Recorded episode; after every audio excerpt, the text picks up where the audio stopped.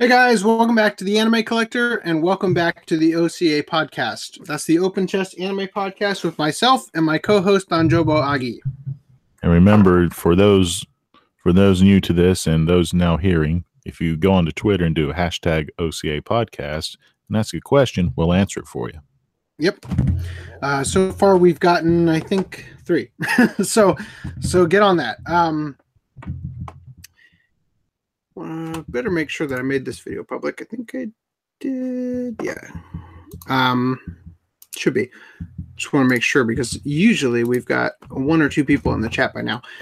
So we've got uh, kind of a, I wouldn't say a overly filled podcast, but we've got some stuff to talk about. So the first thing I want to discuss um, before we jump into pickups and everything is the YouTube partnership uh, program policy changes which again i'm just i'm just addressing it again because i still have until the 20th which is like 12 days from now. Um and we are currently sitting at let me double check. We need a thousand subscribers by that date and we are currently sitting at 63 left. Was it 63 we we have uh yeah, 932. So we need um we need some more left uh oh, to get there. Yeah, 68 um to get there. And uh oh the uh the 17th episode of uh of the OCA podcast has reached 300 views. That's the one that got Yay. demonetized because of the title. um, oh, anyway, demonetized because someone else was not on there. Because why? Because you were on the thumbnail. I'm the child friendly oh, person. You're the one on the on the thumbnail. No, okay. So the last podcast got demonetized be, potentially because of the Studio Ghibli comment. and then when I changed the thumbnail, it got remonetized. So once I changed it from me to Augie, um, it got it got remonetized right away. And I was weirdly. the one that said the comment. yeah. uh, hey Reese. Okay. Um, so here's the thing. Um, back to the policy changes. Uh, we only need we need you know like 68 uh, more subscribers to to um, to maintain part of the uh, the policy. Uh, I discussed this a little bit in the last podcast, just for the record. It looks like it's not going to affect the channel in terms of being able to live stream if we don't quite make it to that thousand subscriber threshold. But I'd like to get there because what it's going to do is um, like let's just throw out a hypothetical situation. Let's say that i don't reach a thousand subscribers by the time the 20th rolls around. What's going to happen is that i'm going to be removed from the partner program and then the day after let's just say that i got to a thousand subscribers the day after i got removed from it. I don't automatically get put back in. Instead i have to go through a review process which could take you know i don't know months to do uh, knowing youtube. And uh, they actually have to go in and determine that my content is um, advertiser friendly. So if they happen to randomly select the wrong video, like for instance, let's just say that they picked the grab bag videos, um, and and uh, I personally don't think that those are non uh, advertiser friendly. I think that uh, the way that we handle them is very um, for the most part tasteful but uh, let, let's say that d- depending on the um, sort of subjective opinion of the person tasked with with reviewing the process, I might get potentially disbanded from the partnership program altogether. Who knows, right? So, um, the best case scenario for me is going to just be to have those thousand subscribers uh, by the 20th because then we can just gloss over the problem, not have to deal with it, right? Um, so, if you guys want to help, obviously you can share uh, my content with people. You can just beg your friends uh, to uh, help me get to that thousand subscriber point. I actually want to get above a thousand subscribers before the 20th because what I don't want to have happen is I don't want to have a huge wave of people who are jumping on just to help me then I managed to stay in the partnership program. And then hypothetically, let's say on the 21st, a bunch of people unsubscribe because they're like, okay, good, he got there. And then I go under a thousand and get booted out of the program. You know what I mean? So I'd like to get above that. Um, I was thinking maybe 1020 or so. Uh, but that's just that's just where I'm at. So if you have any alternate accounts that you know you use on YouTube or something, uh, like for instance, I use the Anime Collector channel to produce this content, but I actually have a separate account that I use to browse YouTube, uh, and it also is the one that I upload other content on for channels I've had before this one. Uh, so if you've got channels like that, uh, I'd really appreciate it if you guys could help me out by um, by subscribing with all of your alternate accounts and again sharing with your friends and everything because getting us there is gonna uh, it's just gonna smooth over things and uh, have a lot less stress uh, on my life. So i would appreciate that. Now the second thing i want to talk about uh, is my patreon but i'm not actually asking you guys to go there. I want to bring this up because i want to um, sort of show an appreciation for now uh, first of all i just want to establish that uh, there have been numerous people uh, that follow this channel that have been tremendously helpful behind the scenes. Uh, Reese is watching right now. You're one of the people that I would consider a very um, large contributor uh, to what we do on this channel. Um, Danny is somebody who's been with me, I think, since year one, and uh, even during huge gaps where I didn't have any content coming out on the channel, he and I were talking behind the scenes through email. Uh, and recently, Lishansky has been a tremendous help behind the scenes uh, with the channel. And not only is he the first person to actually fund me on Patreon, but uh, the reason I want to sort of go out of my way to acknowledge that, you know, I appreciate how much work is being done is that without, you know, putting it in my face and like, hey, look what I'm doing for you, I've noticed because I happen to be friends with uh, Lishansky on on Facebook. I've noticed him going out of his way to try to help me get to that thousand subscriber point, uh, commenting on posts that I just happen to see that he's commented on, and really going out of his way to try to help me get there. Uh, not only that, he's also um, he's also offered because he's going to a convention uh, on the 16th and 17th in his local area to hand out business cards for the channel. So I just want to give a huge shout out uh, to Lee Shonsky and and really just I I don't know that you know we'd be able to keep the channel going without fans like that that are actually there behind the scenes, really helping out. Uh, and a huge shout out to everybody in the OCA Podcast Facebook group because you guys uh, really help keep the momentum going on this podcast. So I wanted to share that, and then I also uh, just since we're on the topic of Patreon, I just wanted to sort of verbally establish this for people who aren't um, already in the know about um, what how we're handling Patreon. Um, just for the record, uh, I have my stuff set up over there as a per video basis, not a per month basis, because um, for most months, uh, especially right now, while I'm just sort of dealing with a lot of work stuff, um, the only content that's going to be on the channel for the most part is just going to be the podcast. By the way, the podcast is not counted towards Patreon videos, just for the record.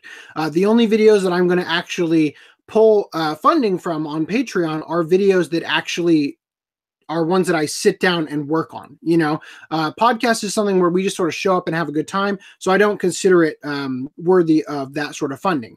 Uh, now, uh, conversely, um, we're going to have for um, funding on the podcast. If you guys want to do that once we get to a thousand subscribers we enable something called super chat. Uh, so just just so that you know and i'm not suggesting you should feel like uh, you should feel compelled to have to fund the the podcast because again this is something we just sort of do um, for fun and you know sort of show up and, and have a good time. Um, that any funding that we get from there is going to be split uh, 50-50 between Augie and I, uh, unless otherwise specifically stated in the super chat that that they this person wants to send it one way or the other. All right. So I uh, just want to bring that up, and then in the uh, podcast group, um, if you go into the the description of this video, there will be a link to the document that we're going to be pulling from for all of our articles and whatnot. That's from the group. And actually, I just realized I recently changed the group to closed. So I wonder if you'll be able to see it if you're not actually a part of the group. So I'm, I'm not sure. Go ahead and check that for me if you guys, if anybody, if anybody watching is not actually a part of the group. Uh, but I just I've got some. That, uh, go ahead. How that generally works is if it's closed. Mm-hmm. If it's a closed group, we have to the moderators have to approve the people to come into it. Well, interestingly, it was an open group, and we still had to approve the people. So I don't Fair know, enough. but but it, uh, the way it turned out is that um, one of our members had requested that I change it to closed because they were tired of their um, family members getting on them for uh, for collecting anime. You know, um, because it's just not something that everybody sees the the intrinsic value in. You know, um, so. I recently changed it to closed, and now I'm realizing that that might actually be a problem. So we'll we'll, we'll figure that out, and we'll get that sorted out. But if you go to that link, just because I don't want to screen share right the second, um, I've got some videos in the opening discussions. Number one is this month in anime, episode number one. This is a video that FDD&M uh, had Augie and I guest on, um, so you guys can check that out if you want to. And then uh, I also recently uh, added just before the podcast started um, Mother's Basement's recent video, How to Survive a Harem Anime Public Service um, announcement. Uh, and the reason I'm sharing that video is because not only was it edited by Mr. Nice Guy, but sort of behind the scenes, uncredited, FDD&M and uh, Augie were both integral to getting that video completed because of their immense knowledge of harem anime. Yeah. Now, the last thing uh, before we jump into pickups that I just sort of want to discuss, and this is this is again, it's just stuff that there there really wasn't another place I wanted to put this in the podcast, so I'm talking about it now. I'm going to screen share for a second. Is train.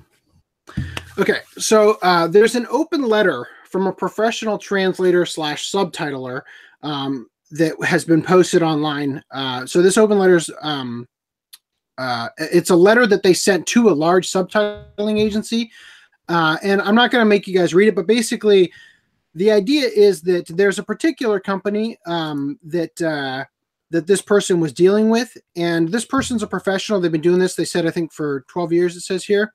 Um, and uh and um I think Reese just left the uh, podcast group and then rejoined to test. um, but uh, anyway, so they've been they've been doing it for 12 years, so they're very skilled at what they're doing, and they um, recently did a job that took them three hours, and then when they went to see how much the payment was, it was only three dollars and eighty three cents. So that's a, little over a dollar an hour, right? And uh, basically, um, this was particularly just about this one company, which was called Deluxe Sfera, I guess. Um, or maybe these are two separate companies that are both equally crappy. But uh, but basically, they were they were sort of um, putting out the point that that it's a very underappreciated part of of the production of let's say Blu-ray and DVD and even online uh, watchability is that companies will spend 100 million dollars making a movie and then they they want to skip out on on something as important as getting the subtitles uh, put out properly. So I just wanted to bring that up, uh, discuss amongst yourselves in the chat, and then we will. Um, Augie and I are going to move on to uh, pickups for now. That's still How's that strange. Typically, for a subtitler, unless you've got quite the profile and a ba- bachelor's degree, that's something that a master's degree typically takes over. So you Uh, think for subtitling or translation? both? Well, Oh, translation. did you did you approve? Yeah. Did you approve Yes. um, Reese Yes. back into the group? Okay. All right, I was trying to do that, and then I'm like, oh, he's not here. Um, so let me get this sorted back out now that I'm not.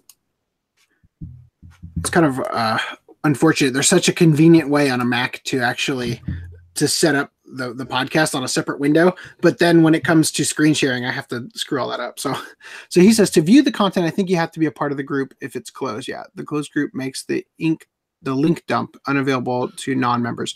Okay, so that's good to know. Um, so I will talk to the particular member later and see if we can figure out how to get it set up so that anytime they post to the group, it only shares with people in the group and not their family. Uh, and then we can just open it back up to open, and we can sort of s- solve that problem. So you you want to go first with the uh, oh yeah, oh yeah. pickups? Uh, first, an upgrade to something I have, and that is Dirty Pair Flash. Ooh. Wait, Uh, I have the single. Let me see it from the other side. The other side. The uh, flip it around. Keep going. I want to see the the side that doesn't seem interesting. The part where you open it from. The part where you open it. Oh, okay. For a second, um, have I ever shown you my copy of Arjuna? It looks like a- dig that out. It looks like a Frankenstein hybrid of uh, it looks like basically. I'm not gonna grab it because I have to get it from behind the overflow. It looks like two DVDs glued together, but then on this side it has the uh, the plastic go all the way over. It looks really weird. I thought that's what you had there. I wasn't Ooh. sure. Anyway, No, that's not what I had, but that's that's good to hear for Juno. so another 80 release I'm slowly completing is uh, my dear my beautiful Marie, my beautiful girl Marie, which has no bar barcode, but I think you can explain that. I can. Not only can I explain that, I've got an incredibly good uh, prop to just to explain it with. Please show us. Uh, It is under Tree of Palme. Where are you, Tetsujin? Okay, so real quick, you said you're not looking for the Rhino version of te- of uh, of Gigantor. Well, we well we can talk about that Yeah, later. those are, those are the ones I have. I was just noticing. So let's see. Um, should be over here. Oh my God, there's a pillow in your way. There's what? There's a pillow in your way. Okay, okay, so here's why it doesn't have a barcode. In fact, I just so happen to have the exact one that that's from. Um, so actually, if I can grab my beautiful Martin, I think the other one I have has a barcode, and I'll explain why this is in just a second as soon as I grab that. Macross. It's right next to me, as always. Uh, nope, not not right next to me. Close. Here's Mushishi, my love story. My neighbor Totoro, my Hime. Here it is. All right. So why does mine have a barcode and Augie's does not? The reason for this is because, and I actually the reason I still have this in the shrink wrap like this is because I want to use it for a prop on the bootleg series uh, to explain this exact thing I'm about to go into. Um, so see how this says two DVDs for the price of one? Uh, they also sold these at Best Buy and, and places like that with instead of them shrink wrap like this, they were shrink wrapped with them long ways, um, which is a little bit more like they've. I think they had problems with them snapping in the middle and the them getting separated, and that was a huge fiasco. So they they stuck with this style where they were put together this way. So you notice a barcode right here. These were intended to be sold as two for the price of one. So what ADV did is that they they created artwork that didn't have a barcode on it so that Best Buy, for example, not calling out Best Buy, but just though they were one of the major people selling it, also Fry's Electronics and whatnot back in the day, but so that stores couldn't buy them, cut them open, get rid of the the shrink wrap, and then re-shrink wrap them and sell them for twice as much because they would sell them for the price that this is. They they basically double their profits. So what ADV did is they they put them like this, and then the actual barcode is is right here. These themselves do not have barcodes. So that is why Augie's does not have the barcode. This particular one that I have here was purchased separate. This was before this is from a release before they were bundled together like this. So that's that's the answer to your question. Alrighty. And up next, a favorite, especially for the li- local libraries in your neighborhood, the Discotek release of Barefoot Gen, both movies. Good stuff. Oh yeah. Another from Discotek finally is uh, Z slash S X Ignition. What's it about? I don't know. Somebody show me. I'll watch it soon, sooner or later. That is the first thing I've ever seen that would actually go in a collection after Zone of the Enders. And finally, for waiting too long, like I think this was six months delayed, probably for good reason, is Lupin the Third series, series two, part two. Yep, I just pre-ordered that uh, with Cinderella Boy off of Right Stuf. Ooh, yep. There you go. I hope I'll get Cinderella Boy. And up next, going into the manga entertainment library, is the Dark, the Dark Myth. As it Am I the only one who enjoyed this? I've heard so many it yet. people. I've heard so many people uh, talk about this in such a negative light. It's not great, but it's fun. Yeah, I'm not sure what it is. I'm assuming it's supernatural uh, mystery, but as you can tell with my my copy, it's used. Yeah. Well, For let me put it this way. like, super digitized right here. Yes, I was gonna say the uh, the cover of that uh, is a good indicator of how bad the actual transfer looks on the disc. And finally, after so many years of not knowing, I got Dangaioh, which sadly, this is perfectly sealed. Mhm. But with my copy, it's not virgin, Um, it's slain because of the barcode. yeah, the punch, Yeah, well, the old punch. yeah, but this time it felt like it was Hey, on purpose. Really, At least it's a punch and not a slash. Along with that, I can, I can finally say that I've completed uh, the Dangaioh series. Cool. which that was released by Viz Video. So, mentioned before they have Nadia, but now I also got Nadia the motion picture, which I've heard is bad, but I do not know. Uh, hmm, no comment. And sadly for this week, I wasn't. I have seen uh, my love story subbed all the way. I just haven't seen all of the English dub all the way. I'm like three episodes left. And what stopped me was I went to see uh, Shin Yu, and I got got the DVD from there.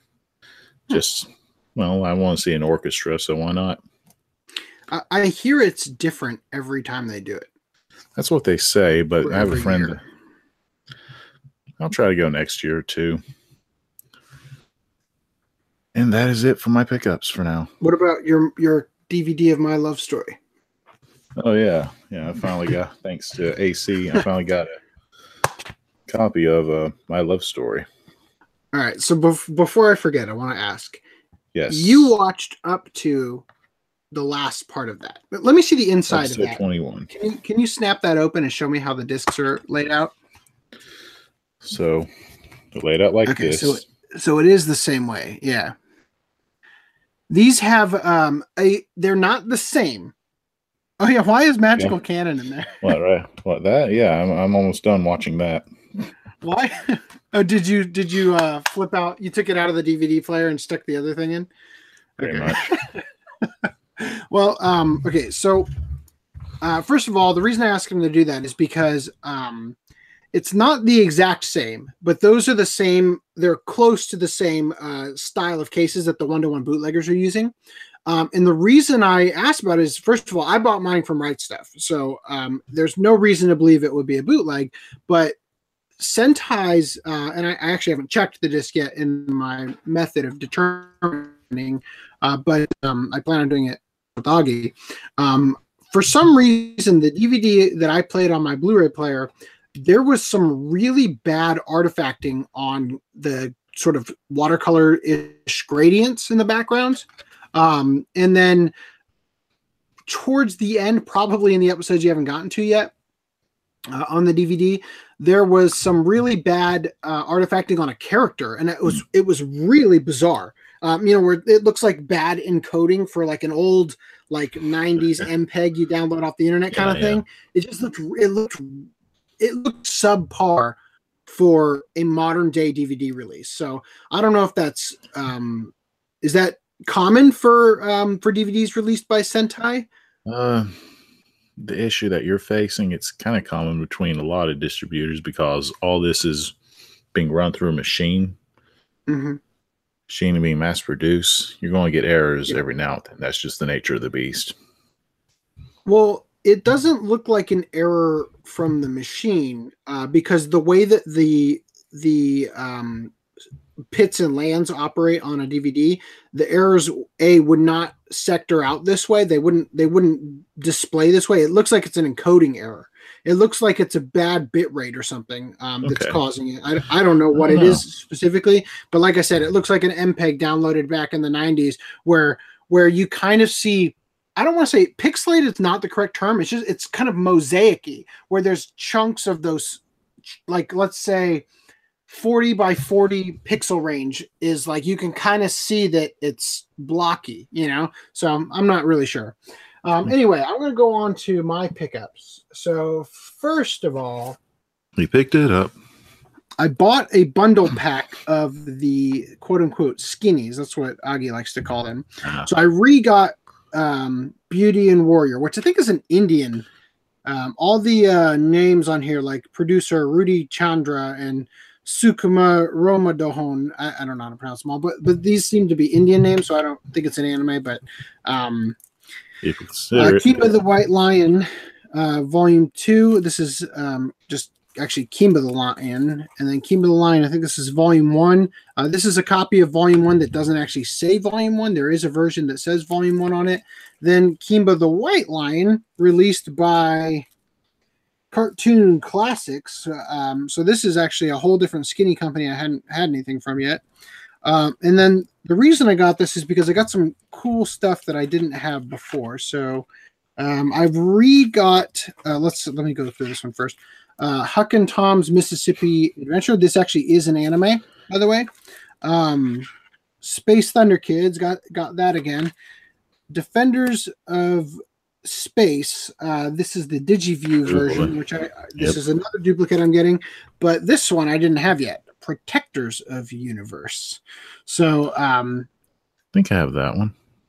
this is yeah, it's one. I think this is one of the Korean knockoff animes, like uh, Yeah. like all the other ones seem to be. Um, now I, I will go over these in the bootleg series. As I, I've got an entire video devoted to this kind of crap. Um, but uh, yeah, they're, I don't think that they're technically. I don't think anybody actually owned the rights to these when they released them at the ninety nine cent store. Now, um, in the the- podcast group, good. Now for the skinnies Akimba, I'm not sure of the the right stuff release of it, but I, don't apparently I should have gotten that. I don't have that yet. I do have that, but apparently series two of Kimba the White Lion was released on skinny skinny for DVD, to my knowledge.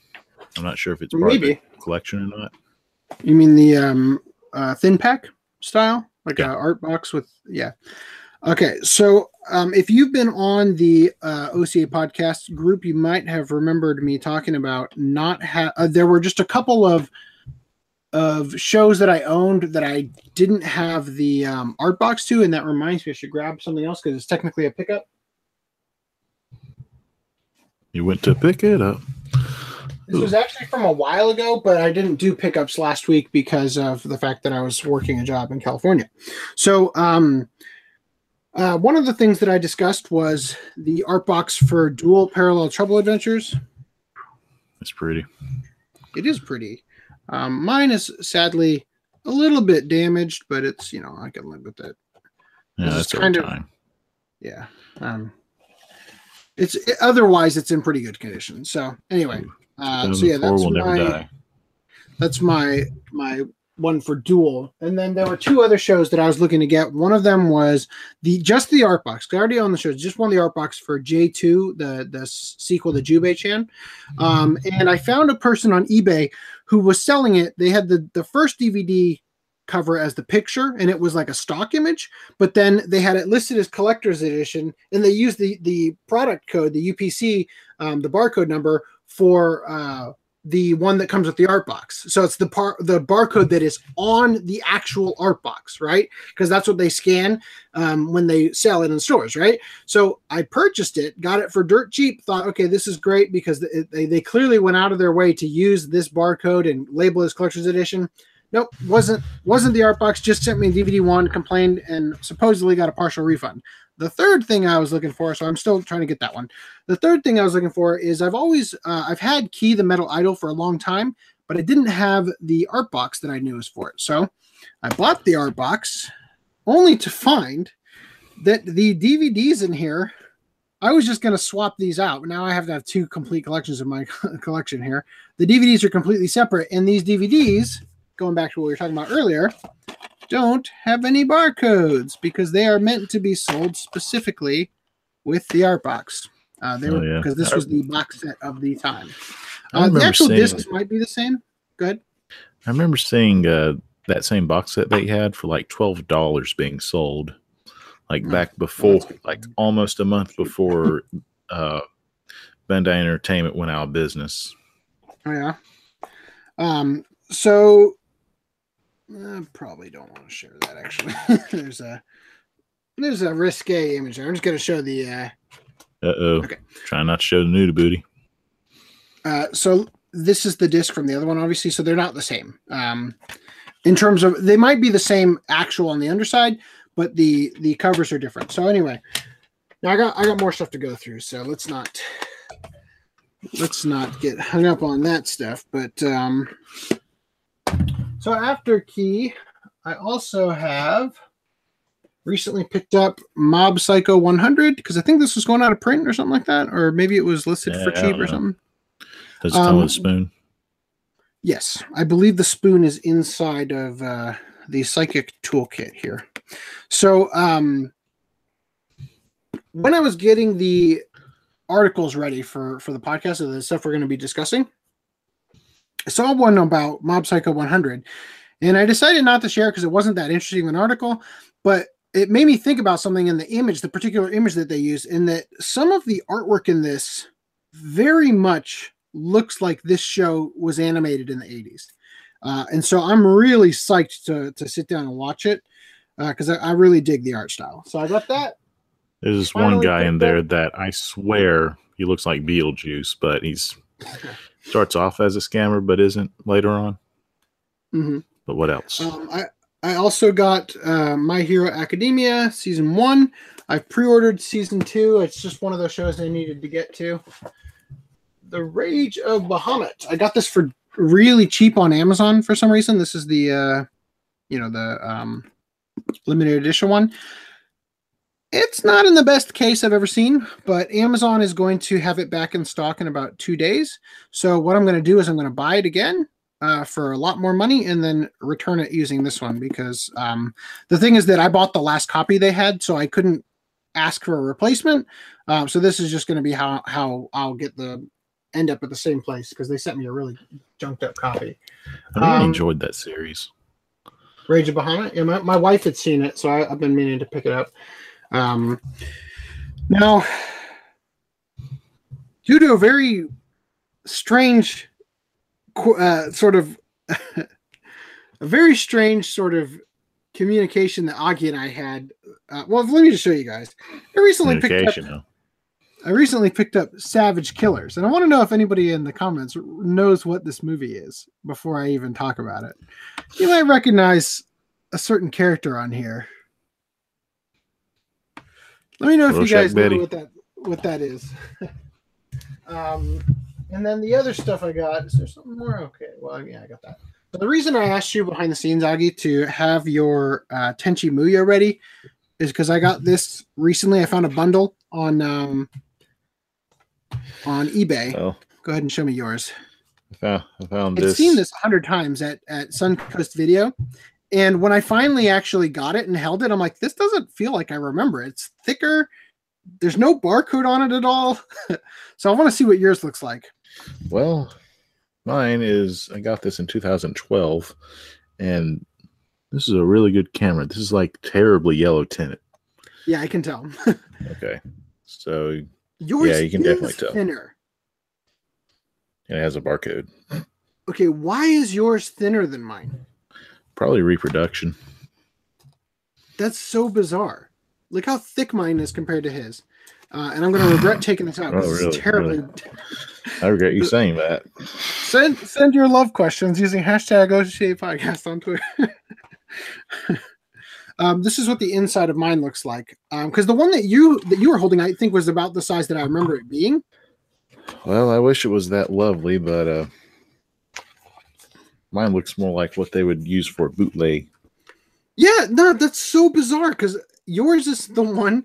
I don't know. I, I you know what? So behind scenes, we should uh, we should check the disc info and find out if they're the same or not. Because I almost feel like mine's not legitimate because I'd never seen this before in stores. Do you know that, that they used to have a thicker one or?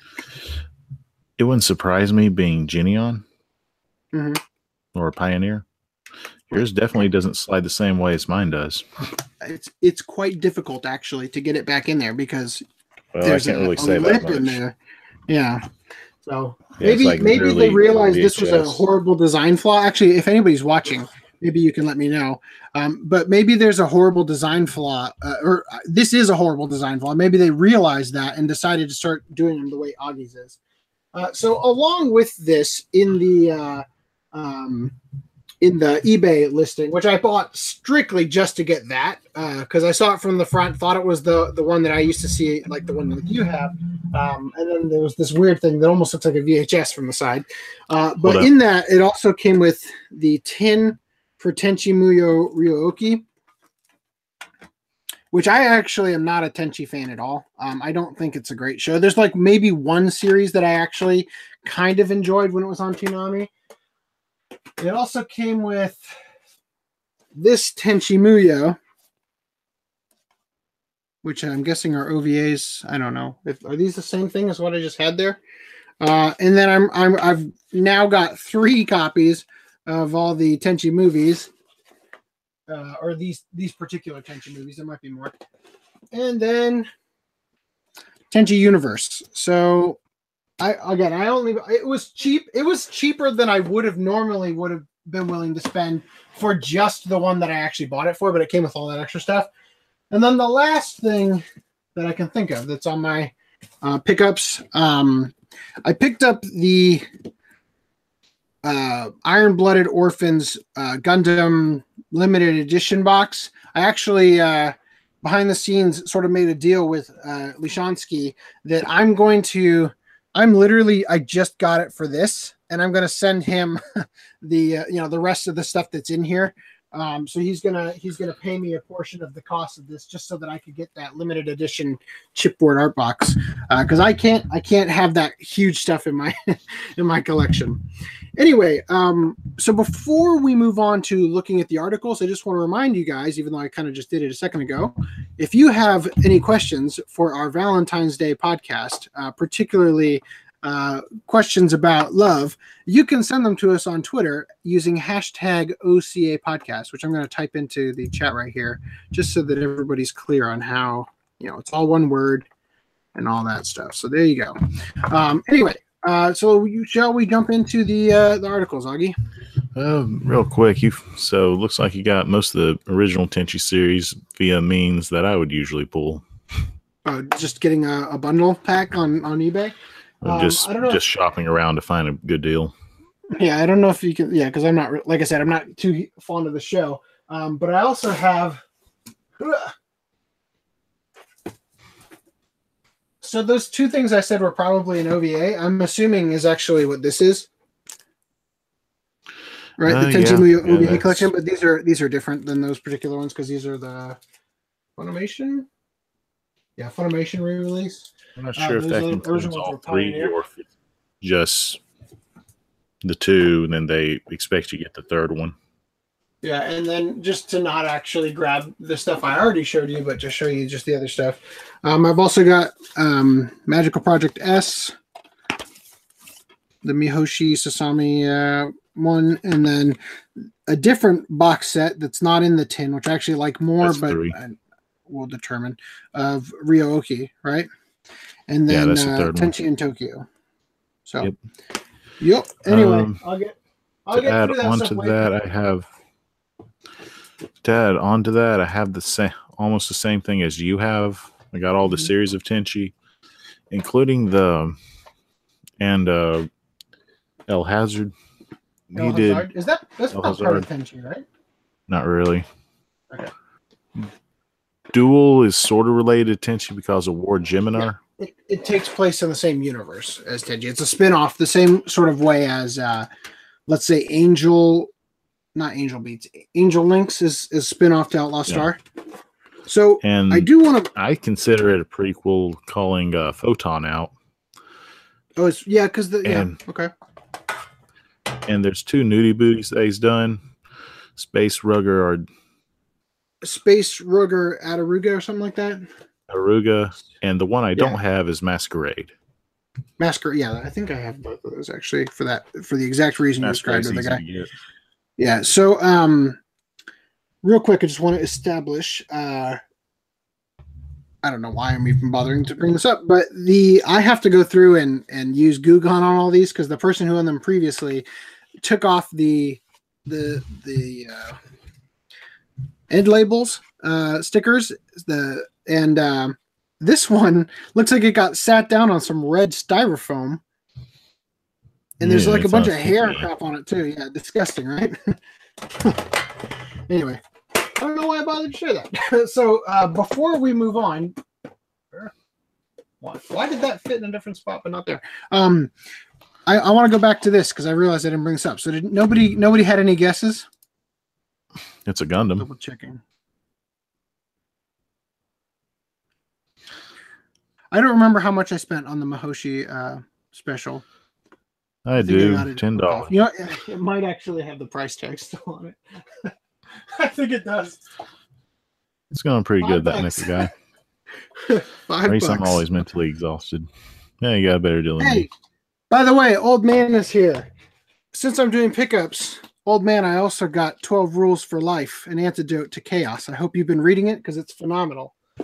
Anyway, uh, it's a callback to the episode where we talked about SJWs at Anime Expo. So going back to what this is, this is the movie that Kung Pow, uh, Enter the Fist, took scenes from. This is uh, Savage Killers, aka Tiger and Crane Fist. So uh, that is Betty or Master Pain from Kung Pow. These are like the uh, the mannequins that he trained with uh, that had the diamond uh, s- sort of pyramid shapes on them, the pyramid caps.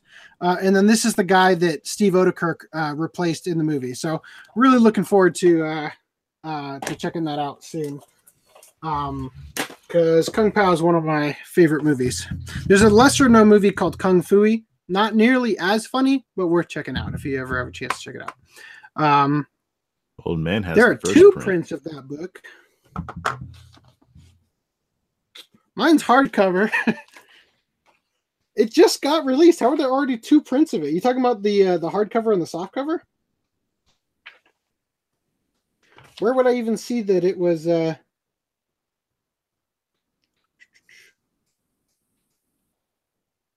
Huh. I don't even know where I would look.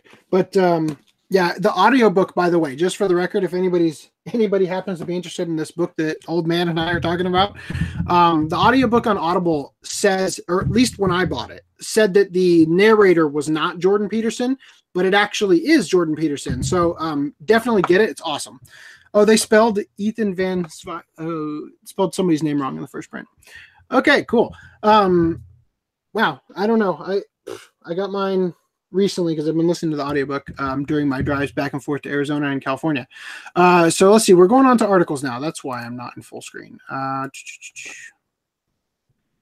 Augie, you got anything you want to say before we uh, move on there?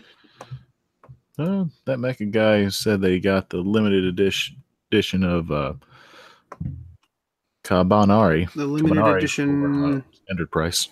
Well, for the price of yeah, um, we shared that.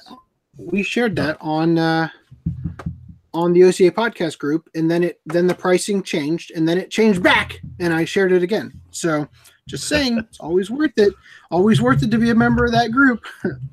um, good stuff comes to those who are there. All right, so now I'm going to go over these articles. So the first thing we're going to talk about, we are doing Kickstarter slash crowdfunding news. Lishansky, I believe, was the one who sent this to me. Um, and I realized that Augie had sent it to me too in a anime news network article, but uh, somehow we overlooked this. Yeah, uh, I thought it, it was more appropriate. So, Blossom Detective Holmes, the animated miniseries project, it has already met its goal of sixty thousand. There's 21 days left, and the stretch goals. First of all, it looks like it's going to get to, according to this, looks like it can get to over uh, double its uh, goal. Um, perhaps close to even uh, three times or more. I mean, obviously, three times would be what uh, eighteen hundred. So it's looks like it's going to get there, but I'm just I'm thinking that this is more accurate right here, this range, which is still three times. So that's pretty good. Um, Is there any pledge for hard copy? yes, uh, fifty dollars, the lowest pledge that I can see that has the Blu-ray. It also says includes making of on it. So I'm Hmm. hoping that I don't know because because the rest of them, the ones above this, like one hundred dollar tier, doesn't seem to. It just says Blu-ray. It doesn't say includes making of. I'm assuming they're the same Blu-ray, but just to be safe, I got this one because I didn't care about the other stuff. Um, and okay, so I just want to go through. First of all, it looks pretty good, and oh, hold on, um, my brain is alerting me that there is something. Your space. So it says tingling. director of Voltron and the Legend of Korra. So yeah, Steve on. But there's something about this. Uh, come on, brain. Who was it? Somebody noteworthy that I was going to bring up, who was involved in this. Uh, come on, some anime. Pokey Holmes. No, it's not. It's not Steve on. It's the other guy. The other guy uh, uh, who was detectives. I don't remember. Maybe I don't know. But anyway, so the stretch goal. So the minimum goal is for episode two. That's sixty thousand. Stretch goals for episode three is one hundred twenty thousand. Episode four hundred eighty thousand. So this gets way out there, right? But this is going to be dubbed in Japanese. The English dub will come at 360,000 and I just bring this up. There's a lot of time left, 21 days left, and they're already, you know, at the main goal. It looks like they're projected to get pretty high. Um, so it would be cool to see this get uh, at least fully completed, and even better if they can get that English dub in there. So let's see um, how that goes. Anyway, you have anything you want to say about this? Here's the, uh, the Blu-ray. I'm glad that you explored it more because I I'm not I didn't I was not sure if this was just help me animate it so I can put it on a TV broadcast or we're going pure OVA on this. Right. So I might join that as well. Yeah, and you know the the art style is pretty good. You know, um, Legend of Korra and um, Avatar: The Last Airbender may not, uh, you know, may or may not, depending on how you you want to define it, may or may not be considered anime. But the art style, um, the storytelling uh, sort of aspects and the um, the background design as, as we're sort of looking at here cannot be ignored uh, as being okay good i am sharing my screen. Cannot be ignored uh, for just how breathtakingly beautifully handled they are. So um, really quite we, brilliantly put together and i think that to go down to the seventh section. We are almost there. Ah yes these are the people. Um, who was it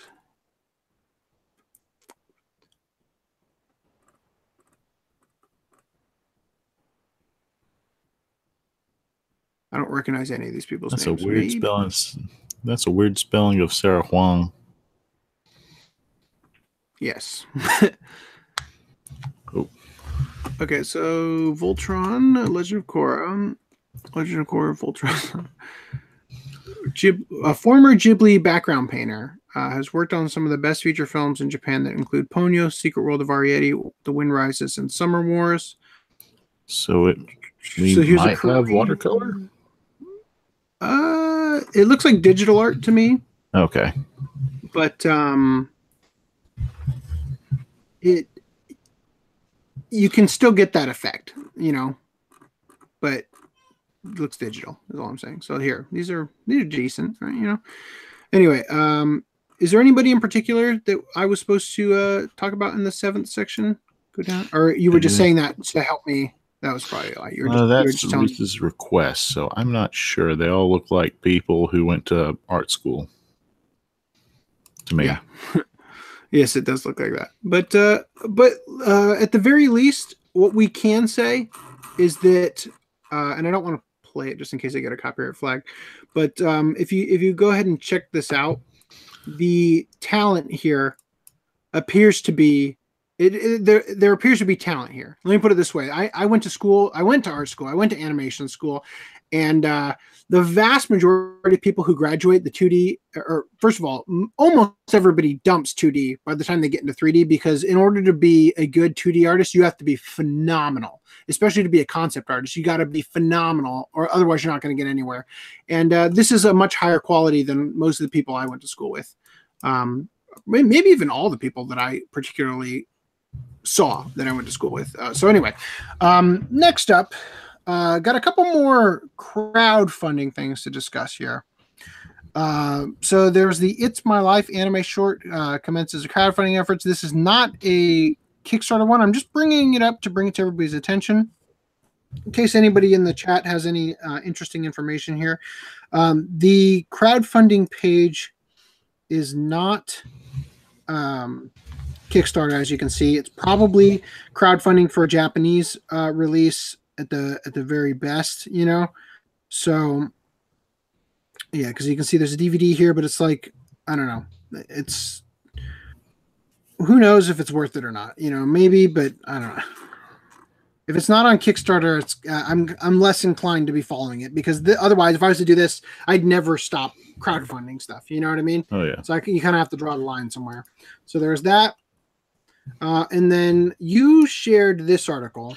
Yes, uh, which with is a follow up to one that we brought up in a Yes. previous podcast. I, I'm going to go ahead and close out of this one and go to the one that I shared just because I like the artwork in it better. so go ahead and talk about it. Um, do you have anything It's else you want to say about it? an- Or Well, without seeing the article, uh, pretty much it's an update as to how they're progressing to to create a, a dormitory for a, dorm, a dormitory for animators? artists. I forgot what studio it is, but I believe it's a good idea considering how a lot of these people have to starve to get the to get at least a good start into it. Yeah, it's Makes a, it's a very broken. Uh, it's a very broken um, system out there, and it and it probably will collapse at some point. Uh, which I'm not necessarily saying is a bad thing because if it does collapse, then uh, we're gonna have less. We're gonna have less things coming out, but probably better quality things. Uh, hopefully in the future. So, um, and I feel bad for the animators and stuff. I really do, but um, it's a, a very broken system and it needs to it needs to be turned upside down for it to uh um for it to get fixed you know there needs to be that sort of problem in order for it to get fixed I mean, you So go moving- see the statue of David. You can just go go see it for free. But if someone's recreating the statue of David, David no one wants to see it because they have to pay money.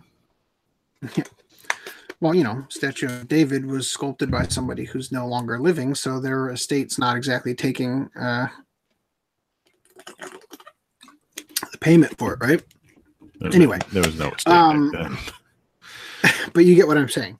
So anyway, uh, Crunchyroll announces dates and location for Crunchyroll Expo 2018. It's going to be September 1st through 3rd. So if anybody's interested in that, it's going to also going to be in um, the San Jose McEnery uh, Convention Center in San Jose, California. So I don't know if anybody's interested in that. Um, I've never been to it. I, I wanted to go when they first started it, um, just to have done it, have been there for the first one, and see if it was good. Because you know, not that far away from where I where I you know stay when I'm in California. So it would have been a bit of a drive, but it would have been worth experiencing the first time. I just don't, I just don't have any idea what they're actually doing there, you know, other than the talks I saw on YouTube of Canapa's. Uh, It's so weird. Why in, the, why in the world is AWA in San Jose? That makes no sense. this is Crunchyroll Expo, Yeah, that's pretty much what AWA is. isn't? Oh, AWA. I always get ALA and AWA mixed up. Not the Wrestling Federation one. Anyway, I'm gonna move. I'm gonna move on to uh, live action anime news.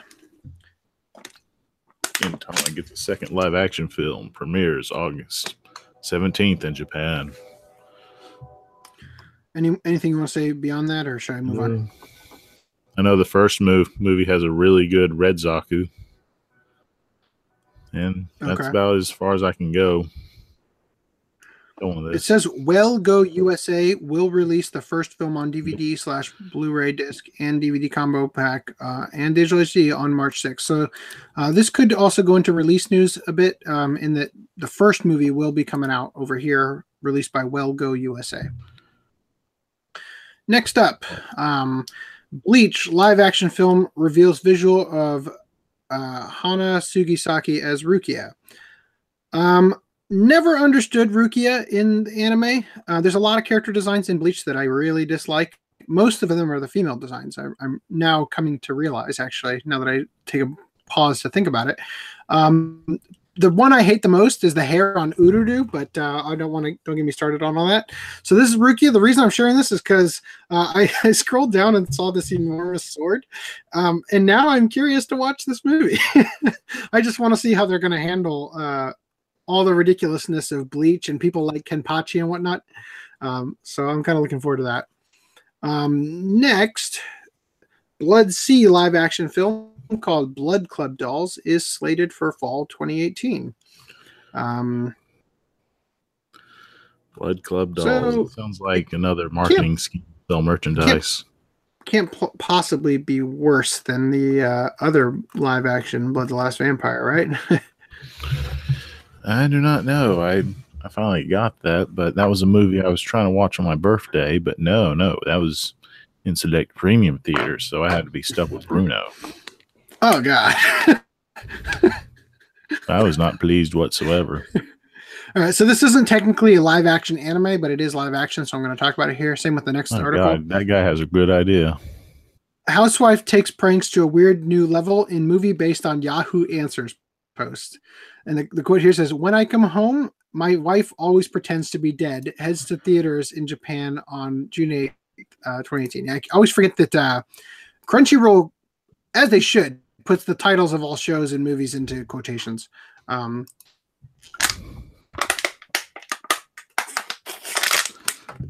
pardon my very noisy water drinking.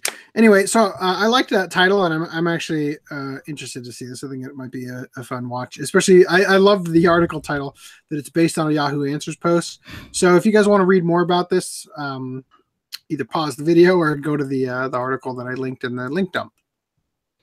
And then the, the last thing in live action news I wanted to discuss was that Takashi Miike, um, who is the director, he's probably, in my opinion, the best live action director in Japan um, works on his second uh, tokusatsu TV series for girls, Maji Majo Pures. So, uh, real quick, Takashi Miike is the director of Ichi the Killer, by the way, uh, and Zebraman, and a bunch of other great movies. But um, I just got to say, uh, so I- when I first read this article title and decided to share, I'm like, yeah, Takashi Miike working on tokusatsu, which is like uh, Ultraman, you know, Godzilla, like giant monster destroy the city kind of kind of stuff. Uh and then it's also like a magical girls thing. And i'm like this this sounds hilarious. Uh just gotta say i watched the uh, little trailer here and uh not too interested in it to be honest with you. It looks it looks bizarre. Like takashi miike seems like a very weird choice considering what he's done in the past. Hey, hey, that just guarantees that there's going to be action involved. yeah we'll see. Theory. it looks looks interesting. Anyway um so wait a minute. I have a question for the OCA podcast. How can I do that, AC? you can ask us on Twitter using hashtag OCA podcast. Hey, look, we got somebody in here. Oh, that was me. that was me Yeah. sharing it. um anyway yeah so you can you can ask us on on the uh on the twitters um all right so getting on to the streaming news uh, dinosaur king returns to us tv on february 5th you shared this what was interesting about this It's Dinosaur King, and it's com- and it's being re-aired. What hurts is that there's not a hard release, but at the same time, more people can watch this fascinating show. So it f- first uh, premiered on 4Kids Entertainment in 2007, and Yep. so now it's coming back in 2018. so, um, you also had me share this. Uh, Tanuki and Kitsune anime shorts premiere on Friday. on YouTube. Yes, so these will be av- available as well. You can watch those on YouTube.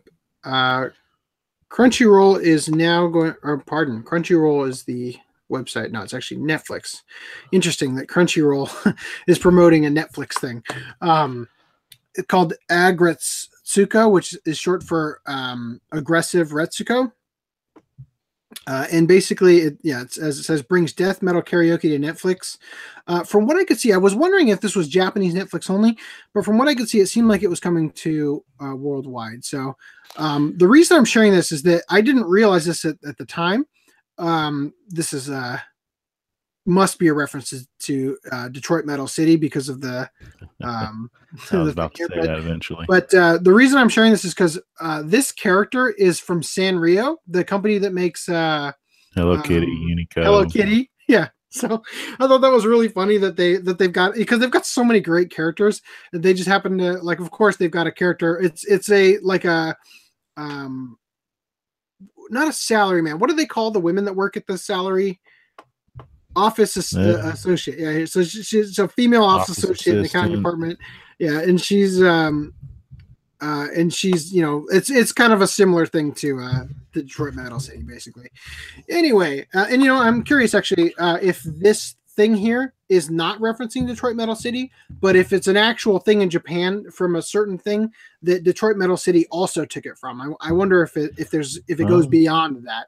Well, Hello Um, Kitty did sure. cross over with Kiss one time.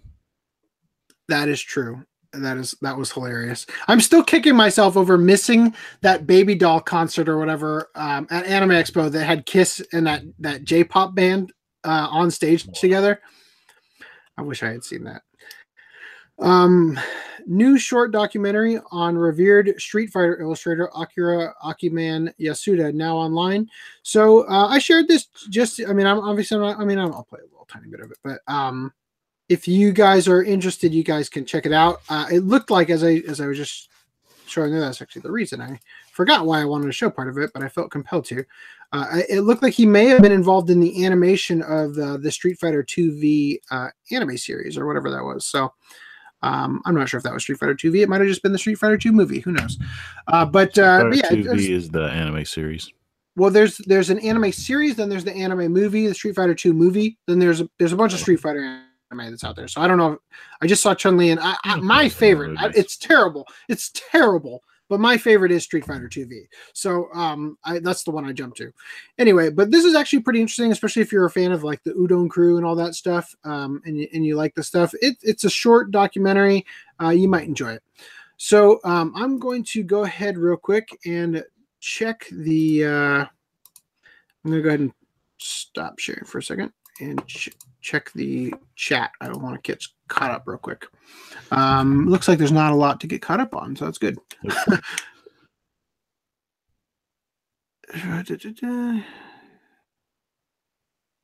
referring to the Kickstarter. yeah. Okay. Cool. All right. And the last one was referring to the whole anime animation animator bubble, I guess you'd call it. Right. Uh, so first of all, I'll just say it's not going to collapse and come to the U.S. It's going to collapse and come to Korea because that's already where things are Yeah. headed. Um, because just cheap, cheap labor, cheaper labor than Japan. Like the standard of living and stuff, I think is higher in Japan compared to Korea. That's why Oh, it's yeah. that's why this is so difficult. Um, so go back to sharing. Uh, theatrical release news. And by the way, Augie, you shared a bunch of stuff uh, today Yep. that I had already put in the article, uh, Cool, or, cool. or the link down. So, but Well, that's I only right. shared four things, but awesome. I know two of them had already been put in. Um, so, Mary and the Witch's Flower, uh, as well as Ghibli films, uh, are returning to U.S. theaters. So, Good, um, good. Mary and the Witch's Flower is coming to um, with an English dub on February 24th and English subtitles on February 26th. And these movies are returning. So, Ponyo, uh, The Cat Returns, Porco Rosso, Pompoko, Princess Mononoke. Grave of the Fireflies, My Neighbor Totoro, Spirited Away, and Castle in the Sky. Uh, and I'm curious to know what Pom. Pompoko is going to be rated. What? Because there's a scene where they use their testicles to fight off the police, scene where they use them to fly, don't they? using them to fly, using them to make rooms, joke about them standing on it. yep. I don't know. It's, it's it was. It, I just. I one of the love. I love having. ones because it, it's like nature documentary, mockumentary, and Yeah, it is environmental message blend into one. I, and I love. I love how it, I have a DVD that is filled with animal testicles that has Disney on the spine. Oh yes, Uh, Yu-Gi-Oh! the movie is to screen again in U.S. theaters on March 11th and 12th. So if you guys are they going to re-release those cards again, or is it just going to here's the movie, go watch it? I don't know. That's a good question. Maybe, maybe they had so many cards left over. They're like, quick, send it back to theaters. Um, I won't be surprised. Initial D Legend Film Trilogy gets U.S. theatrical screening starting February 23rd. So if you guys are keen on that, uh, that seems like it'd be pretty good. Um, this is one of the ones you shared with me that I had already added. Mind Game returns to U.S. theaters for a limited run in L.A. and New York City. Why? that I don't reaches know. no Oh, well, I'll tell you. Well, I'll tell you why they're bringing it back is because it's Masaki Yuasa who is um, kind of famous at the moment with a lot of people who didn't know who he was before because of Devilman Crybaby, which I think is greatly un undeserved. I, I think that show was not as good as everybody thinks it is. So I Don't- can't don't get me started on it. or agree. So anyway, uh, if you guys want to read further on this, it's in the link dump. And But don't we feel special? We got the release that we got. We got a previous release without a barcode. yeah,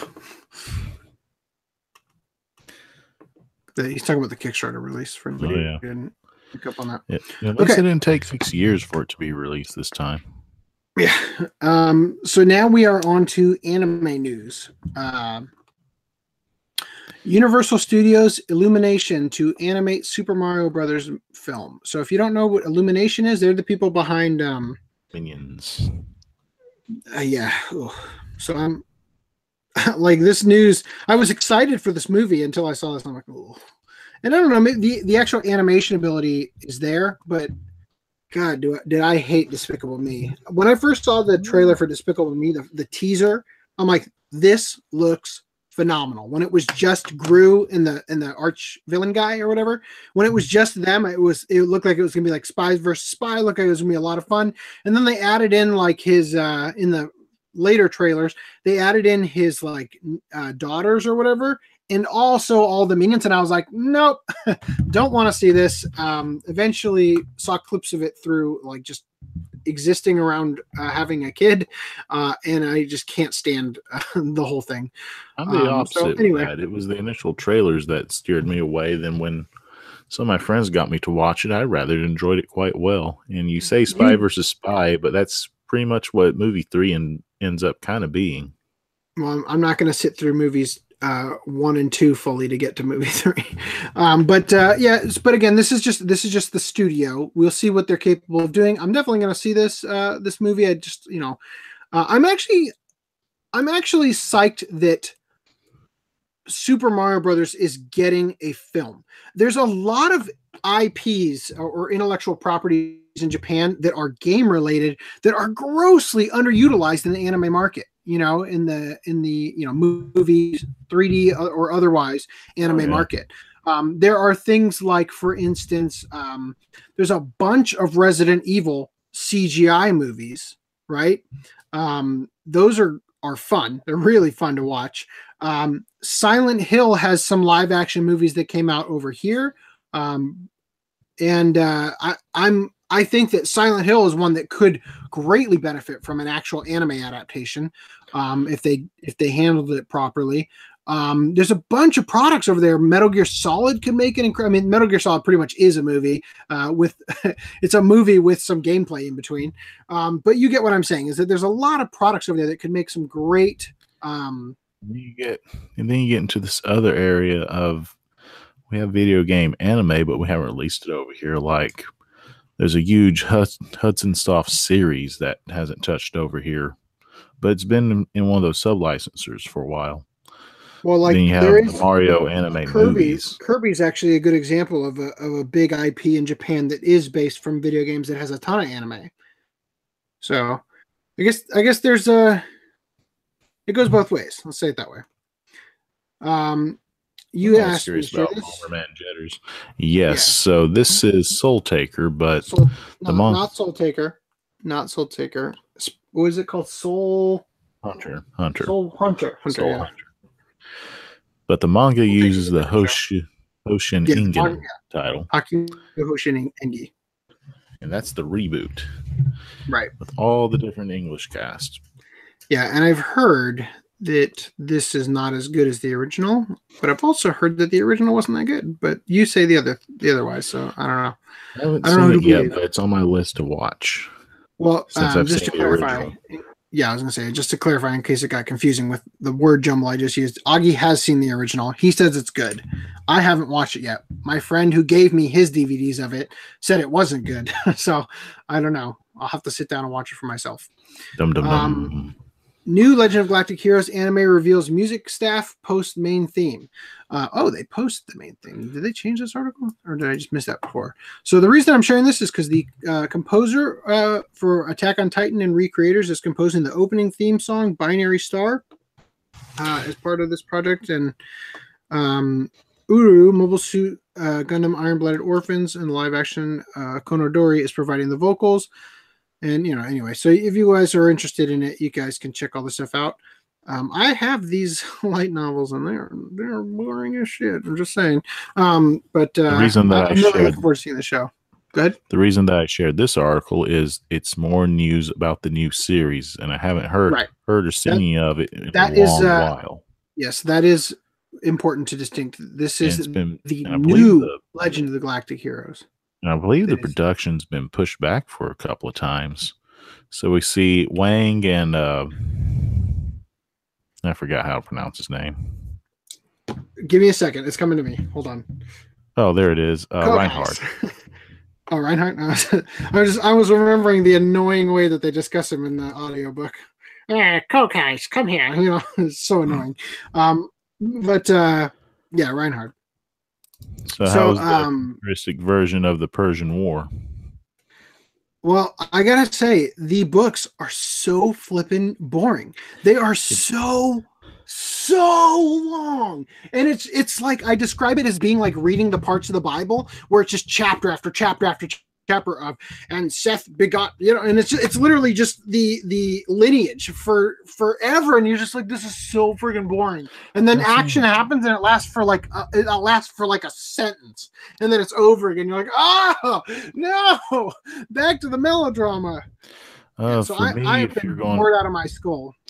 So for me, if you're going to watch the anime series, my advice is to first watch the two movies, two anime Okay. movies, and skip the first three episodes. okay Then continue watching the main Um, series. Then go about guiding how you wish.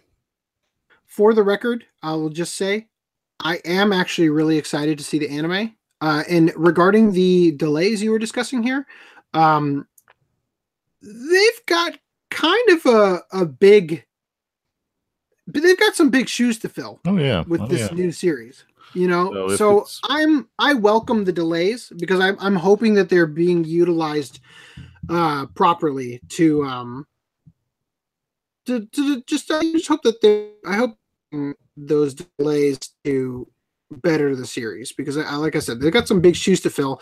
And in Hollywood it seems like when you have big shoes to fill and you make a reboot or something um you just keep making it worse uh Oh, in yeah, Japan it's not always the case we'll just see yeah well they make it dumber because the audiences are dumber now um but uh yeah so uh, you have anything else you want to say or should I move on to the next article Uh, I can't wait to see it. I would love to own it, put it in my collection. Uh, Iron might get the light right? novels Yes, and mangas later, but Yeah. I'll wait for that to happen. But moving forward, That reminds me, you guys might have seen on my Twitter that I recently read the manga version of All You Need Is Kill. The reason for that is because I went to, uh, so I've been driving back and forth to California and Arizona a lot, especially the last month for work. Um, and uh, I went to Costco to get my tires rotated because you, you once you do tire stuff there, you kind of have to keep going back there because they fill them with nitrogen um, instead of whatever they normally oxygen. put in there to kind of keep coming back there. But the nice thing is that if you're a Costco member, uh, tire rotations and refills are free. Um, but um, anyway, I had to go back there and and it t- took them like they had like a three hour wait time. Um, so I didn't, I couldn't go anywhere. I just walked across the street basically to Barnes and Noble and uh, and sat there and read the entire the entire manga of. Uh, all you need is kill, which is a manga I already owned. Um, so I've, I've read a manga this year. That's something that's new that I didn't do last year. um, anyway, But AC, Going back to the news. what if I have a question for the podcast and it's in the middle of the week and the podcast isn't live? Where can I ask a question at? well, the two places you can do that. If you have a question, you can send it to us um, through the podcast group, which is obviously on Facebook and available in the description of this video. If you have something you'd like us to discuss specifically on the podcast, um, regarding just questions or whatever, you can send them to us using hashtag OCA podcast on Twitter. Anyway, back to Nelvana here. Nelvana. So uh, for some reason, I always confuse Nelvana and Navarre, which is the company that used to own Funimation. But Ah. they are two separate companies. I always remember Um, novella Nevada like that because Nevada looks like it's almost spelled as vanilla, and the polar bear just reminds me of a Klondike bar. Apparent. Well, I, th- I think Navarre also had a polar bear, didn't they? I would not know. I remember that weird Texan flag reshaping for the Funimation logo. Oh yeah, that's what that is. Yeah, that's the Um, Texan flag. That's funny. I didn't think about that until just now.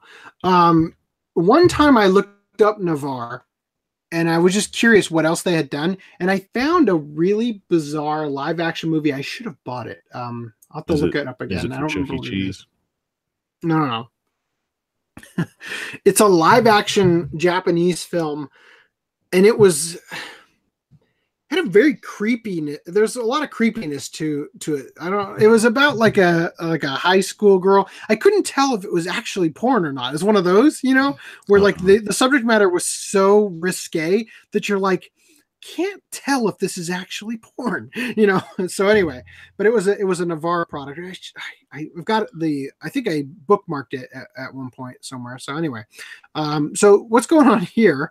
Not even talking about Navarre, but Nelvana and Sumitomo. Um, uh, Nelvana, the Sumitomo partner. Sumitomo was an electronics are- company.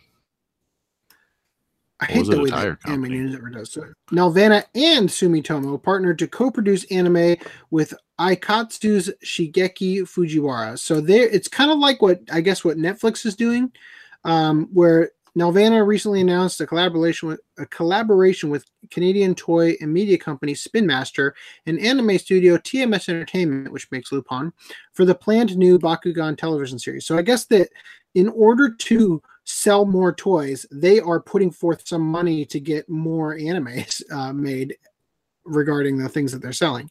Sumitomo Corporation currently has a strategic partnership with the Chernin Group uh, to expand into the media and entertainment industry. The Chernin Group acquired a majority stake in Crunchyroll in December 2013. Crunchyroll and Sumitomo Corporation um, previously announced a partnership in October 2015 uh, to create a company focused on funding anime co-production projects. So interesting. Uh, it'll be interesting to see where things come out of this. So will we see more of these? Sounds like they're trying to prepare the toy line to, to revamp and restart up again.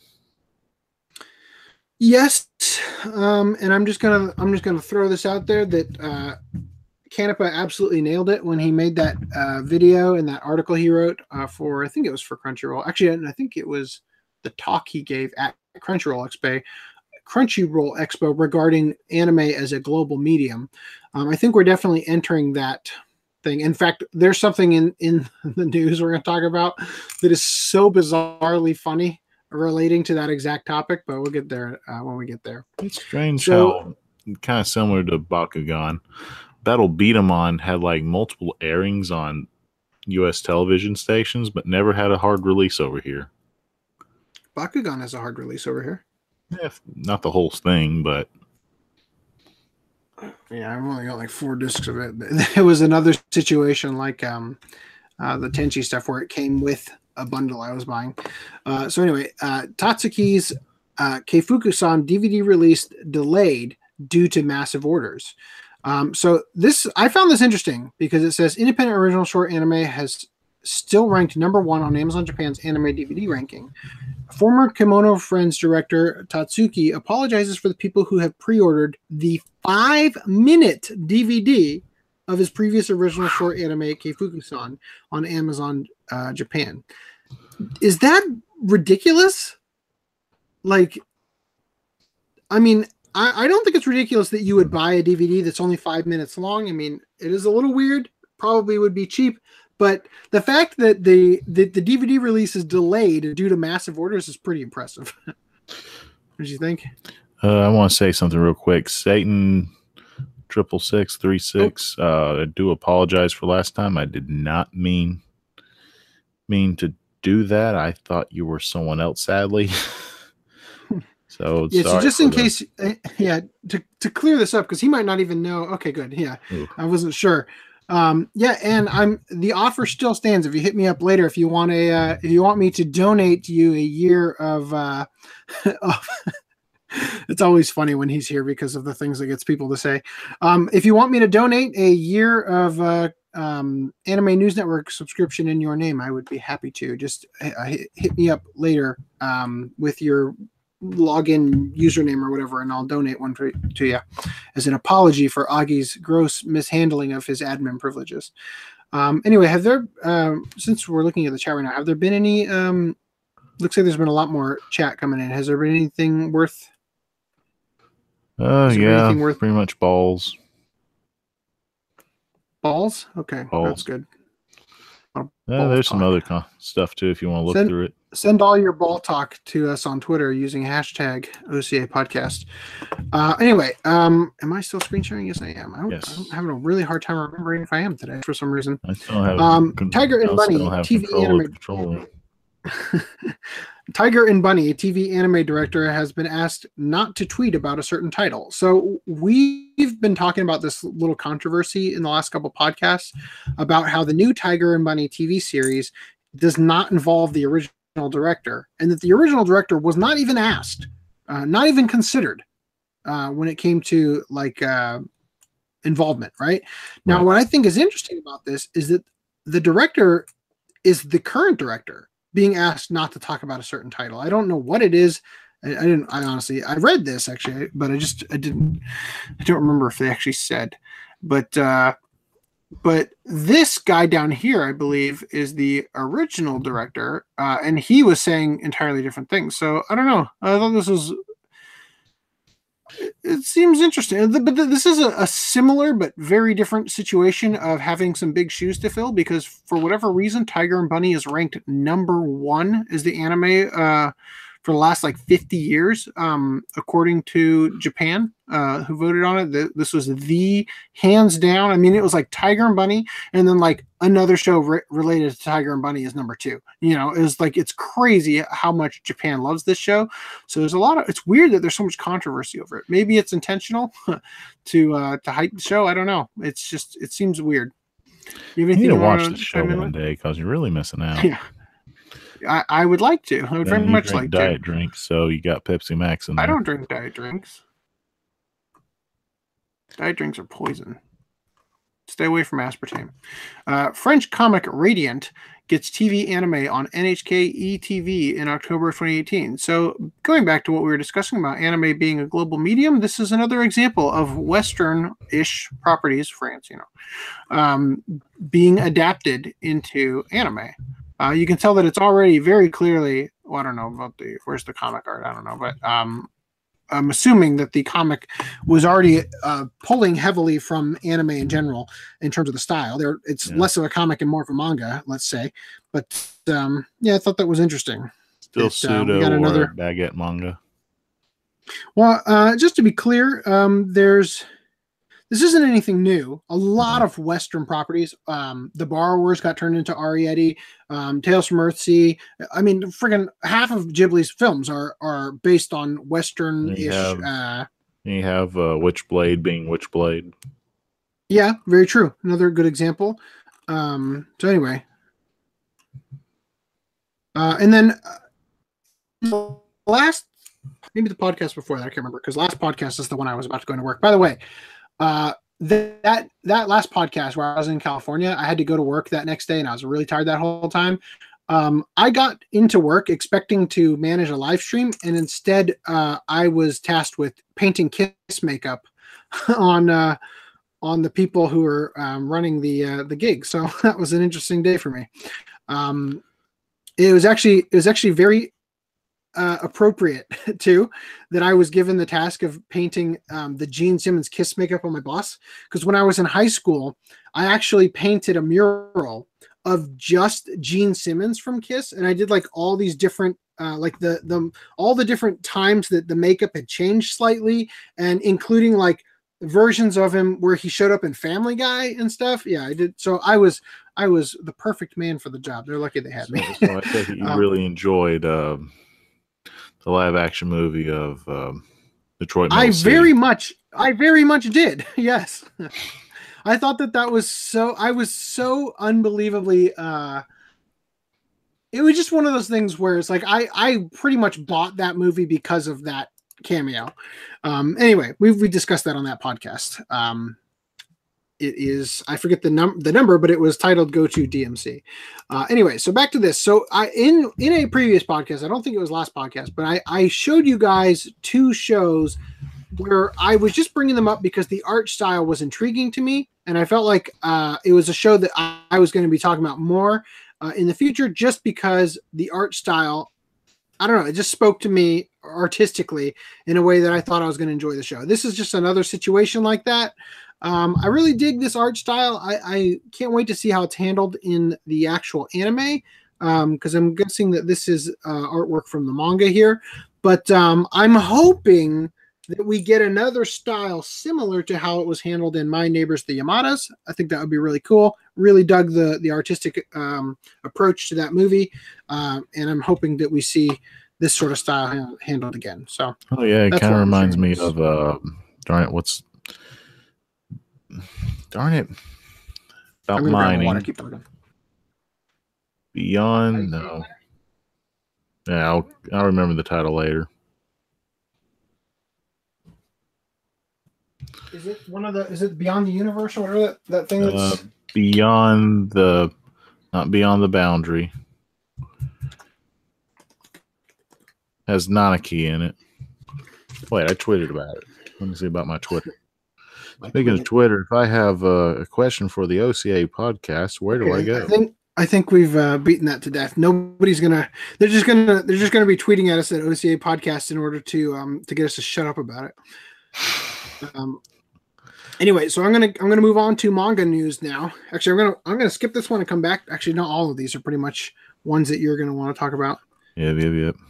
So, so finally, I'm, we gonna, get. I'm just gonna let you.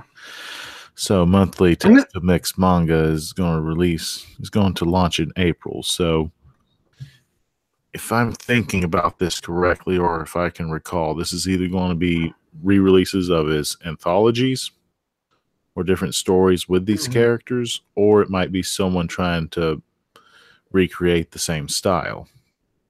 That guy's missing I, a candle on his head. Right yeah. above uh, Kimba. This guy? No, no, no. Uh, young Kimba, young Kimba, not Hemegg. This guy. Oh, there's a Kimba here. Oh, okay.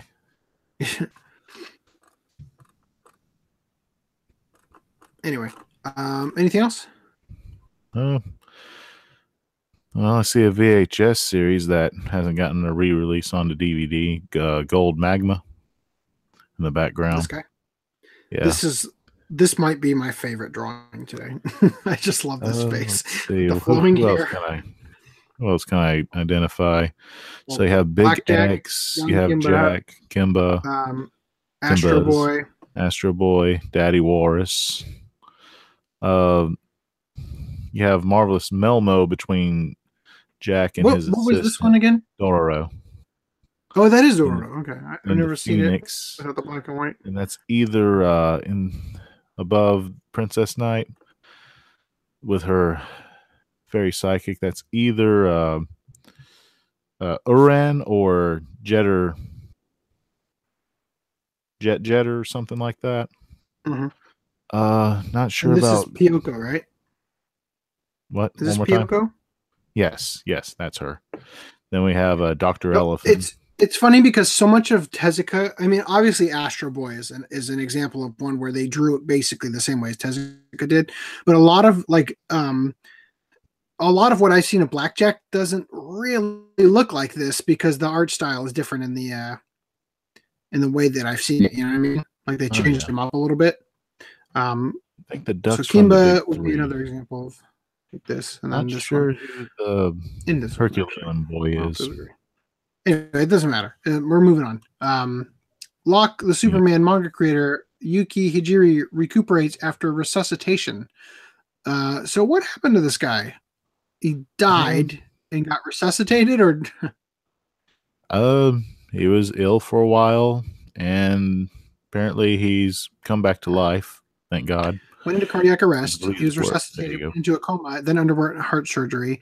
He was hospitalized for two months and recently left. He undergoes rehabilitation every day because he still is unable to move his body as before. He asks his fans to wait for the return of Locke Superman. Now, the most interesting thing about this, I had no idea Locke the Superman was still getting manga.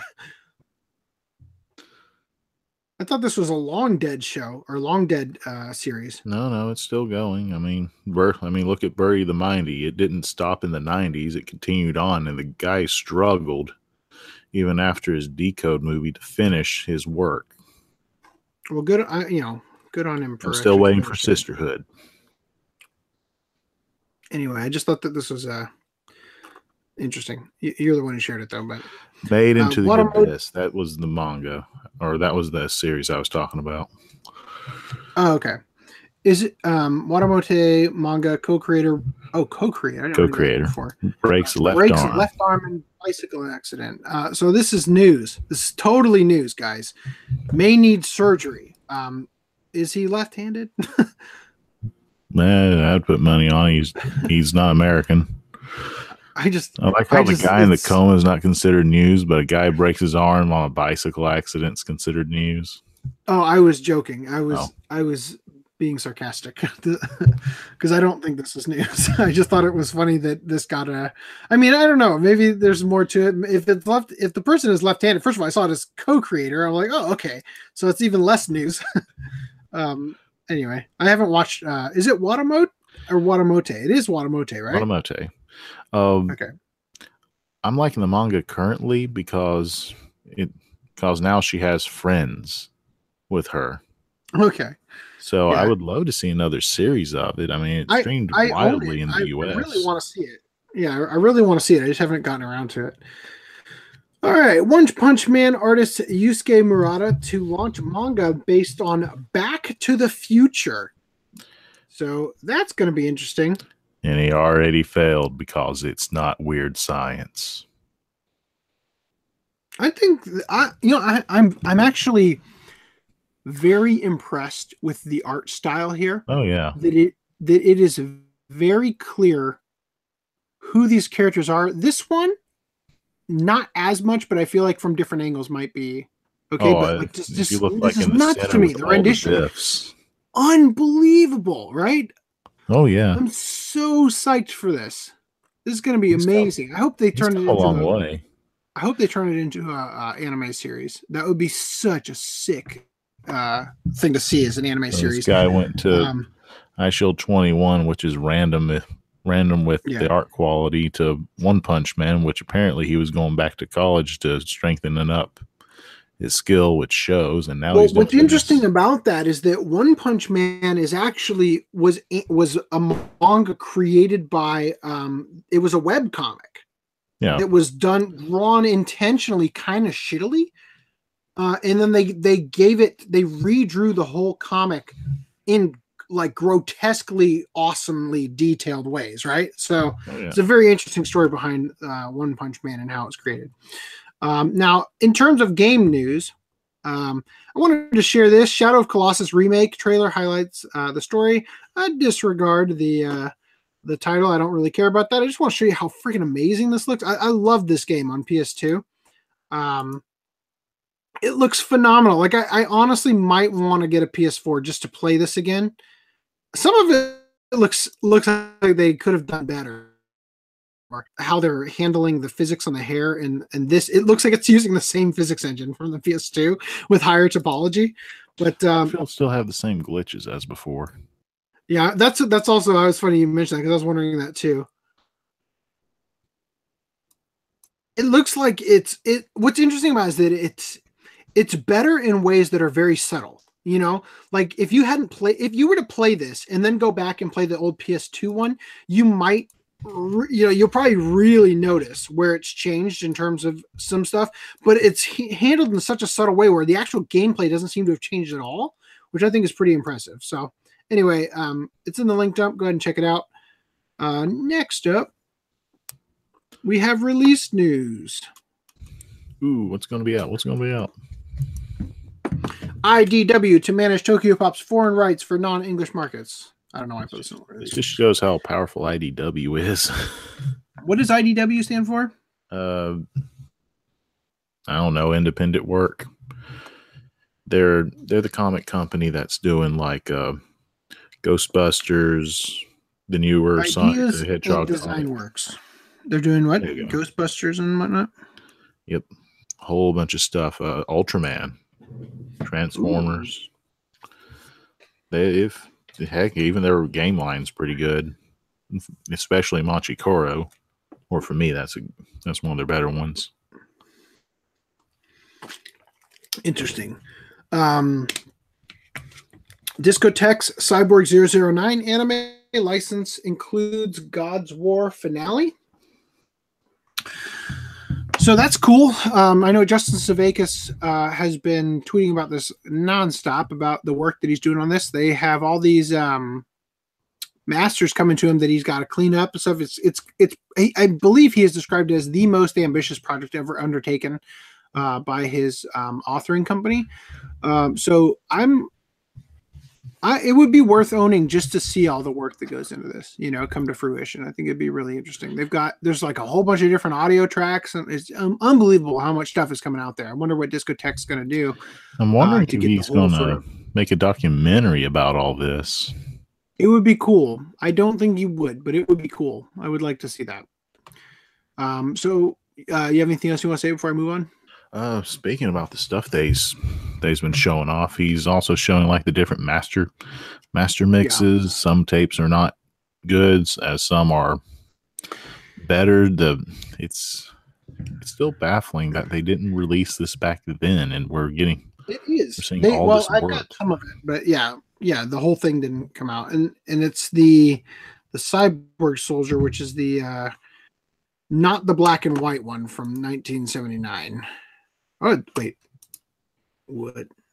From 1968. yep.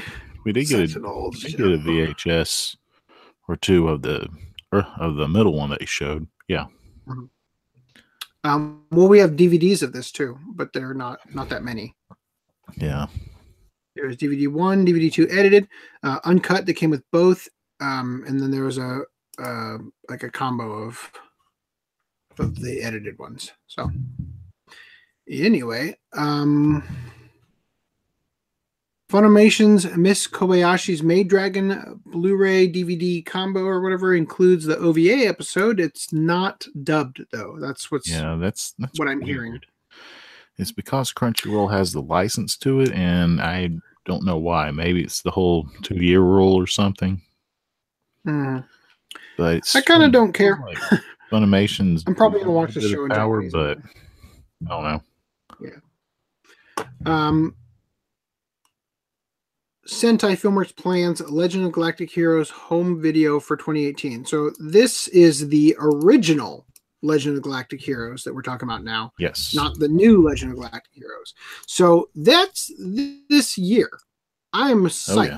about that. I'm really looking forward to getting this. Um, how long is this show? It's pretty long, right? Uh, yeah, pretty long. Um,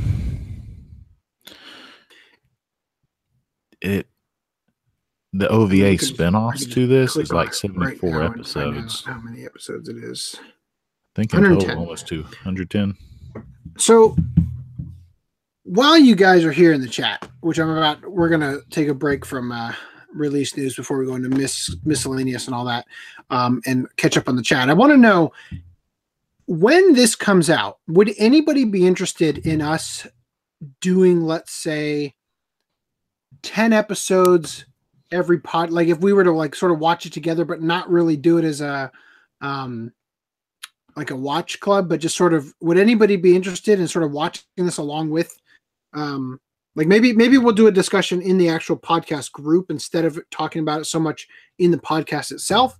Um I'd be interested to see how many people would like to to like pre-order this, get it as soon as it comes out and just sort of um have a like let's say we have a an ongoing thread where we could discuss what's happening and and all that stuff. Uh, I'm curious if anybody's interested in something like that.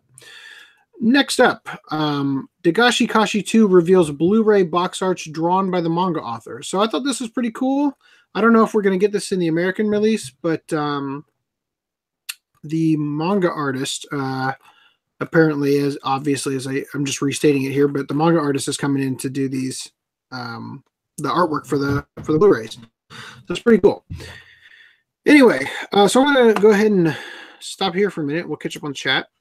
Did All you see anything interesting? Because I am really, I mean, it's like it's like sometimes I check the chat, it's like, oh, literally two extra things have been added, and then sometimes I check and it's like, oh, it's the bulk of the entire chat has been has been put in here. All right, do your homework. I'm doing it. I'm doing it. Or are you talking to somebody else? Probably. You're always you're always on on top of people for their homework. You're gonna be a I'm good dad. talking about someday. Dennis Hopper as King Koopa. Come on, gotta Okay. get with the program. Uh, Let's see. I hope they release the cards again. The Blue Eyes Shining Dragon. So that's regarding the Yu-Gi-Oh stuff. GKIDS release of Pompoko is rated PG. Doubt the theatrically sized balls will change it to PG 13. Reading statistics notes on the side of the drag. And post cover thread. Yeah, Super Mario Brothers already has a movie. That doesn't count. Uh, I disagree. Um, I Yeah, think Bob that uh, Hoskins didn't like it. Bob Hoskins was pickled the whole time.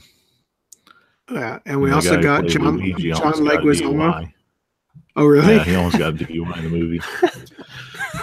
well, that explains a lot. Hoskins had a fair advantage. He was British, so he's used to drinking all the time. oh, yeah. Actually, I had I didn't know about the DUI. I, I did hear about them being drunk on set all the time. Um, yeah, it did confirm that Mario was the last name. Mario, Mario, and Luigi. Mario. and Princess Peach's real name is Daisy, and then Daisy became a whole different character.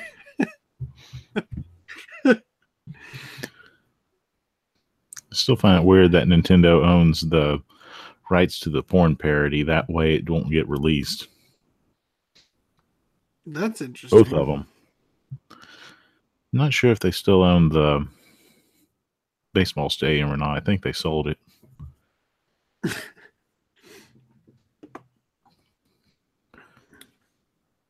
That's what you want to spread the animal. uh, uh, oh, here's where here's here's the comment of balls that you were that you yourself commented.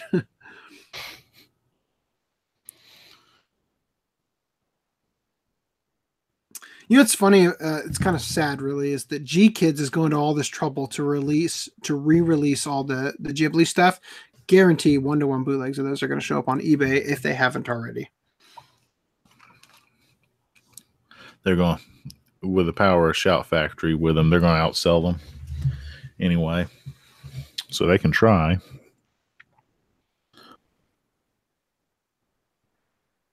Uh, all of a sudden, I just got shot back to the top of the chat. Not fair. Dang it. Just gonna look for your comment of balls. there it is. Um, by the way, recently I was I checked my email when I first woke up, and I had an email. So like the other day, I went through and I unsubscribed from a crap ton of emails I didn't want to get anymore, and I thought, okay, when I unsubscribe from an email, I'm pretty sure that they that they take me off the list, and then out of spite, they sell my email to like marketing companies and whatnot. So I checked my email, and I had this email that was an ad for walk-in baths, and uh, I put my phone down. I ate dinner and stuff, and then eventually later, I I pulled it back up, and I saw the email again. I clicked on it so I could go, in, and then you know it says um, from the the person who sent it to you, and then to, and then it lets you know who the email it was sent to is so that you know which email especially when you're on your phone um, and you have all your inboxes there and it was a person's email address that was not mine and it, Hmm. it was like some female at gmail.com like it was a full a lady's full name. And then I, i'm like what? And as i started to scroll all of a sudden it changed into a Right Stuf email. And it changed from their name to my name. I was at s- somehow temporarily on somebody else's email account. Really That's weird. strange. yeah. Um, by the way, oh, there wasn't a link to it, but I, something else in the Kickstarter news. Um, I I do have a link to it, but I chose not to put it in here because I was requested not to by the person who created it. Gunsmith Cats coming soon to Kickstarter. from uh, AnimEigo. So look forward to that. Um, if you backed their previous uh, projects, they sent you a, a a link that is only intended for people who backed the other ones. That's why I haven't shared it on the link dump. Um, but uh, there's really not much to see there other than like the trailer thing. But just letting you guys know it's coming soon, uh, and I'm so incredibly psyched for that. The whole time they were doing Riding Bean, I'm like, darn it, it's such a shame that they don't have Gunsmith Cats, but they got it, and I'm so psyched for that. So, uh, anyway, as, do you see anything else in the uh, in the chat that Oh, looks interesting? stuff. Uh, for those for those who or that mecha guy, if you can just tell me what SOTC is. Shadow of the Colossus. That's got to be what that is.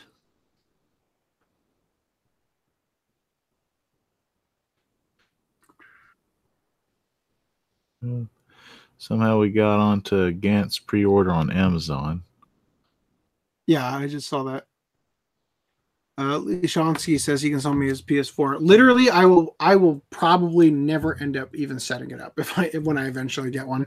It's funny because um, I've talked about this numerous times. When PS3 came out, uh, I got decision fatigue from the fact that there were too many versions available, um, and uh, there were too many hard drive. Like, it- it- first of all, it was like six hundred bucks. It was too expensive, and I was Oh, yeah. thinking like, I don't know which one I'm going to get, you know.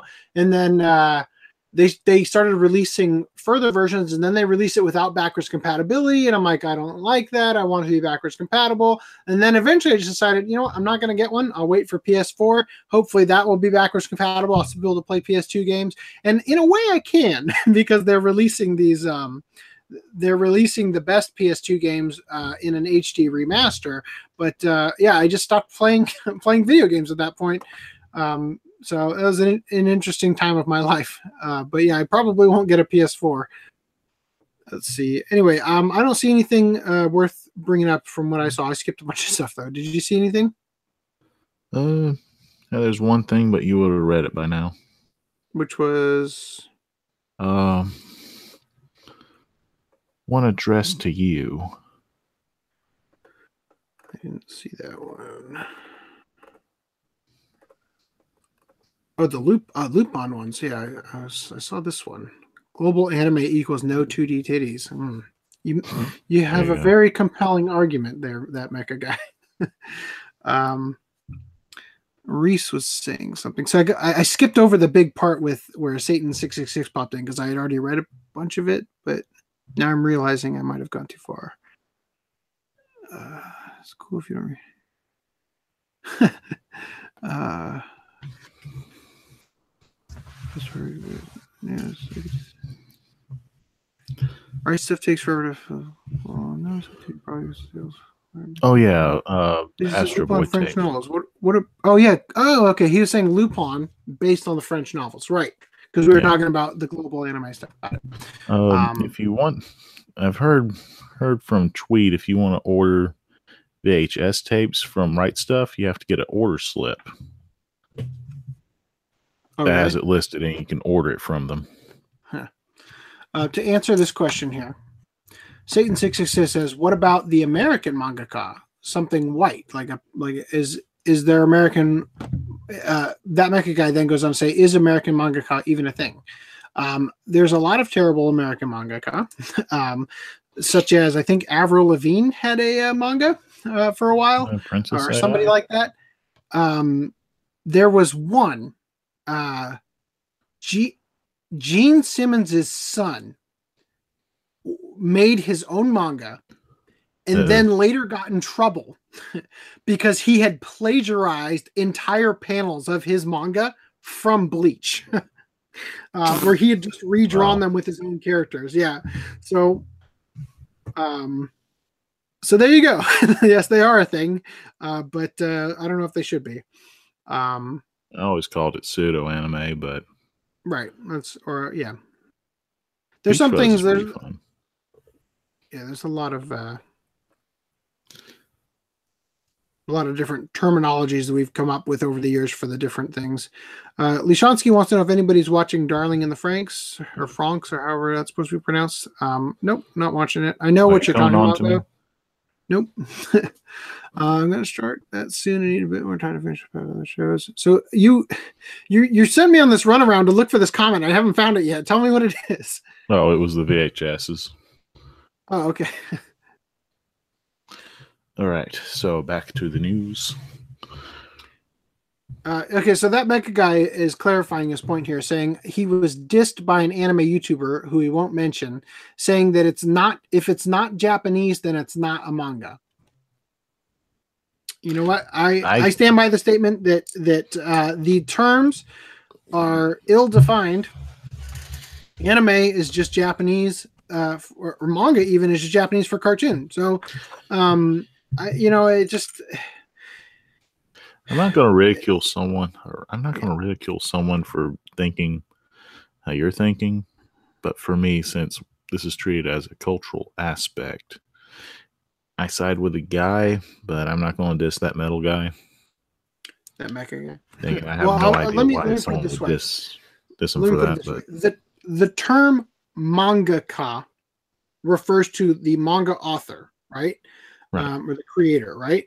So you yes, you can understand where they're coming from, but the point is that there are um, like American artists who are creating what they are intending to be a graphic novel in the style of manga, not specifically not in the style of comic book. Okay. So it's not as easy as just saying, in my opinion, it's not as easy as just saying that because they're American, it's a comic, not a manga, when it's very deliberately being created in the same way that manga is created in Japan using the medium and intended to be released that way. You might not like it. You might not like the idea that they're American. Hell, if you're an American and you go to Japan, you live in Japan, let's say that you were um you have dual citizenship because you were born in Japan, but you're still technically an American citizen. You're you're as white as they come, and and you create manga in Japan.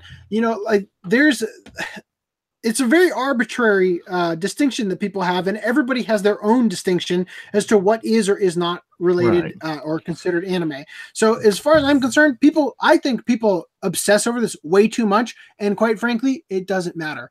There's nothing out there that says that something's not as good as an anime if it's not created by a Japanese person. Um, you can enjoy Mhm. uh, something. You know, all, all you're doing is it's your it's your entertainment, right? So um, it shouldn't be lesser or more just because of one thing or another. It's it's an elitist way of looking at things, and it's completely backwards and, and uh, unproductive to enjoying um, entertainment if you're gonna put these you know limits on things. So for anyway, me, for me on this one, don't lose sleep on this. One for this topic, don't lose sleep on it. It's no, there's no reason for it. The reason I say it should be still still separated culturally. One, why, like for Avatar, for example, even though later on it was, became co-production with Madhouse. I rather consider that to be a cartoon because it's a good example of American animation trying. although that animation was done in Korea for the most part, Right. using the But- same when animators that the Japanese anime companies use. Yes, but who wrote it? You know, Yeah, that's I'm just saying. further- like it, but to- you- you- to nail my point, point, nail the coffin on my point. You can tell the different qualities between the two. Because it, the qualities are distinct, I still say to separate it because I do not want to buy. I don't want my Futurama in the anime section. I want my Futurama in the TV section. I don't want to Sure. see Speed Racer in the cartoon section. I'd prefer Speed Racer to be in the anime section.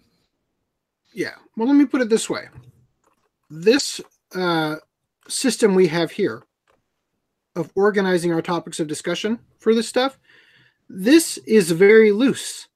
Uh, I changed this to Kickstarter slash crowdfunding news because it wasn't always Kickstarter news. Sometimes it was, you know, um, these other crowdfunding sites. Sometimes it was Indiegogo and whatever. And I just thought that this was a better way to handle it. Um, live action anime news. These last two are not actually anime related. You know, this is Right. just an arbitrary method for organizing things. So all it really comes down to is how you organize things. You know what I mean? Right. Yeah. So as far as I'm concerned, um, each person has their own opinion on it, and your opinion is only uh, important to whether you know how you're going to um, how you're going to handle uh, your own internal mental organization. So I don't think like like Augie said, don't lose sleep over it, and don't definitely don't bother fighting with somebody over it because it doesn't. It's not a debate that So, needs to so happen. is that your subtle way for calling me crazy?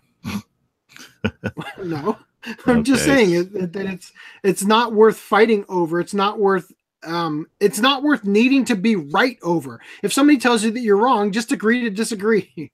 Move on with your life. There's more important stuff in life to fight about. Um okay, so um I'm just gonna look at what this is real quick.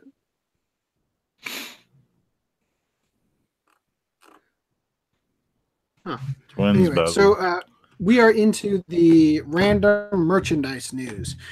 Revolutionary Girl Utena comes of age with a, a rosy alcohol. This seems to be a thing now. Maybe Oh, I yeah. just never noticed it until we started doing the podcast. But uh, yeah, you can buy uh, special anniversary edition uh, alcohol in Japan. That's kind of interesting. That'd be an interesting collection to have. Um, I feel like that would be that would be a hard collection to have, though. I think because not only are these usually very limited, very expensive, uh, but if you didn't, if you missed out on one that you really wanted, chances are you're not going to get it because the people who bought it wanted it.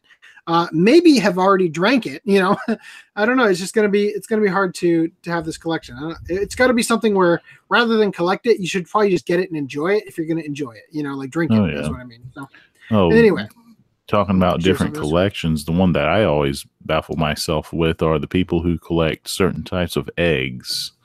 Because how do you preserve Eggs. that? I didn't know that was a thing. um, I know somebody in, in one of the collecting groups that we're in uh, collects firearms that were in anime, including fictionalized ones like um, Revy's uh, guns, her Beretta 92s from uh, Black Lagoon, which look really nice. And the and all the ones he has actually fire too. They're not like replicas. Like um, they actually, I don't know. I, I know somebody who does it. It's pretty cool.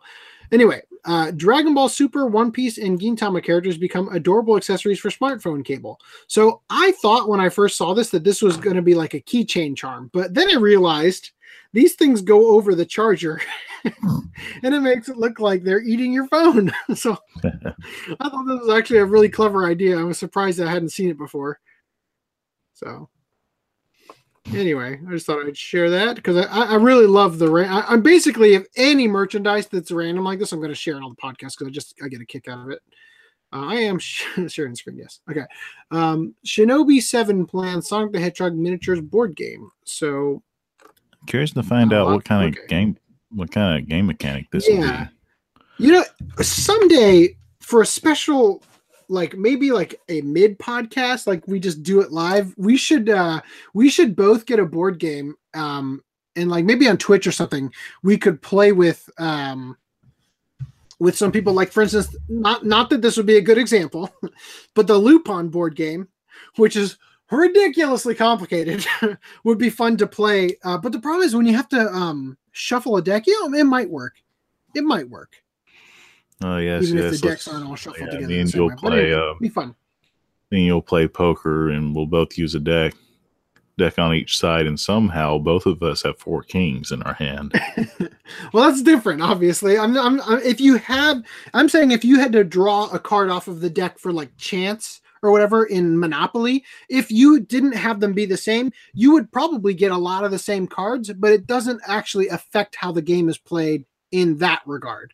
Um, but if you're doing like Go Fish or something, yeah, they'd have to be, they'd have to probably be the same. You know, you're not like I can just hand you a card through the screen, um, kind of thing. So, anyway, um, Girlish Pikachu makes her debut in Crane Games this week. So this is a big thing in Japan. The little Crane Games. Does is it me or does it seem like there's an extra kink in the tail that Yeah, should, it's supposed to be a heart shape. no, no, no, I know that. That's the female Pikachu thing. But it feels like you know how it's like a lightning bolt. It seems like there's.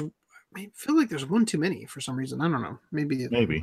looks it's drawn bizarrely. It doesn't look like it's drawn by the original artist. The feet are so tiny too.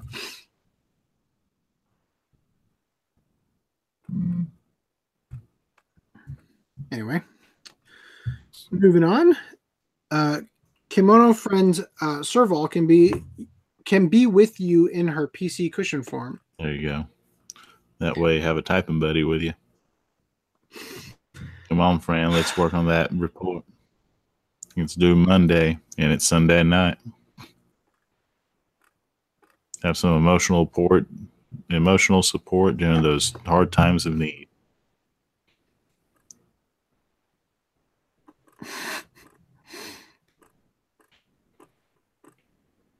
I, d- I can't I can imagine people buying this and then never end up using it. you know, like like they get it like yeah I'm going to use it during all of my uh, papers and stuff, and then like they just forget it in the corner. anyway, um, moving on. Doraemon and Sanrio collaborate for ultimate cat cuteness. Oh, so they have this new line called "I'm Doraemon." Um, again, Sanrio is the Hello Kitty company. Uh, so these look very these look very much like only ladies could pull them off, or they're intended for ladies. Doraemon was Ooh. already successful just being an accessory where where it like Claire's and no one knew what it was and thought it was like some weird penguin. Now, So pr- now it's just getting powerful. Apparently, uh, Lishansky just made a uh, poll in the Open Chest Anime podcast group regarding um, whether or not we should do the pre-order purchase watch club for uh, Legend of Galactic Heroes. I vote yes. By the way, that reminds me, um, if you're interested, uh, if you haven't done so already, I put up a poll. Uh, I went through a picture of my collection from 2009, um, and I I went through and I scanned and I looked for all the things that I've owned since at least 2009 that I haven't finished, and I put up a poll to have people help me decide what to uh, what to get through next. Uh, you know, to move up in my queue and when. So I'm still that judging you for Slayers. For having not watched it yet. Yep. I've watched some of it. I just haven't finished it. And and at the time, for the record, I only had one box set back then. That's why I hadn't watched it. I, I recently acquired the rest of it, like three or four years ago. So, anyway, Eromanga Sensei fans get Meruru's mug on a mug. Uh, so this is the this is the reason I'm sharing this one. I think this is really bizarre. This is interesting enough. So it comes with the mug and like a framed print that says Pantsu or panties written in the uh, creator's um, handwriting. She So I'm assuming this is the creator. I know this is such a bizarre picture. That's what I was gonna get at. Like this is just so weird.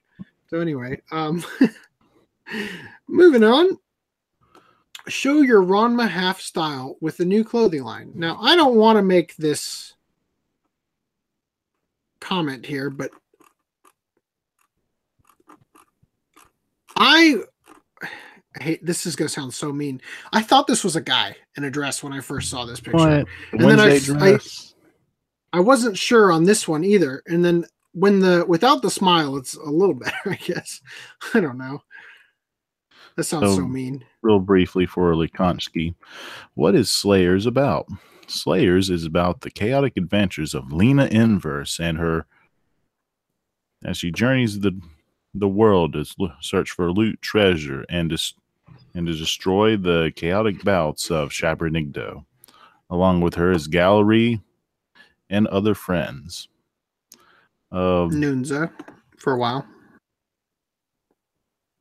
Oh, finally. Oh yeah, you shared this. Uh, can we? Can you run through the? Can you run back through that again? The clothing stuff? Yeah. Okay, Akane wore that. Nabiki wore that.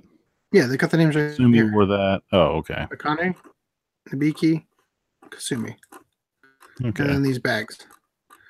So, uh, you know, it's kind of funny because on the one hand, I think it's cool that that they're releasing the outfits of the characters wore. Um, but on the other hand, I feel like it's kind of cheapens cosplay. You know, Oh, yeah. so anyway, moving Oh. on. Uh, this one I thought was pretty cool. Newly, de- I mean, I, I like. Let me put it this way: I think it's cool that Japan embraces their their culture so much.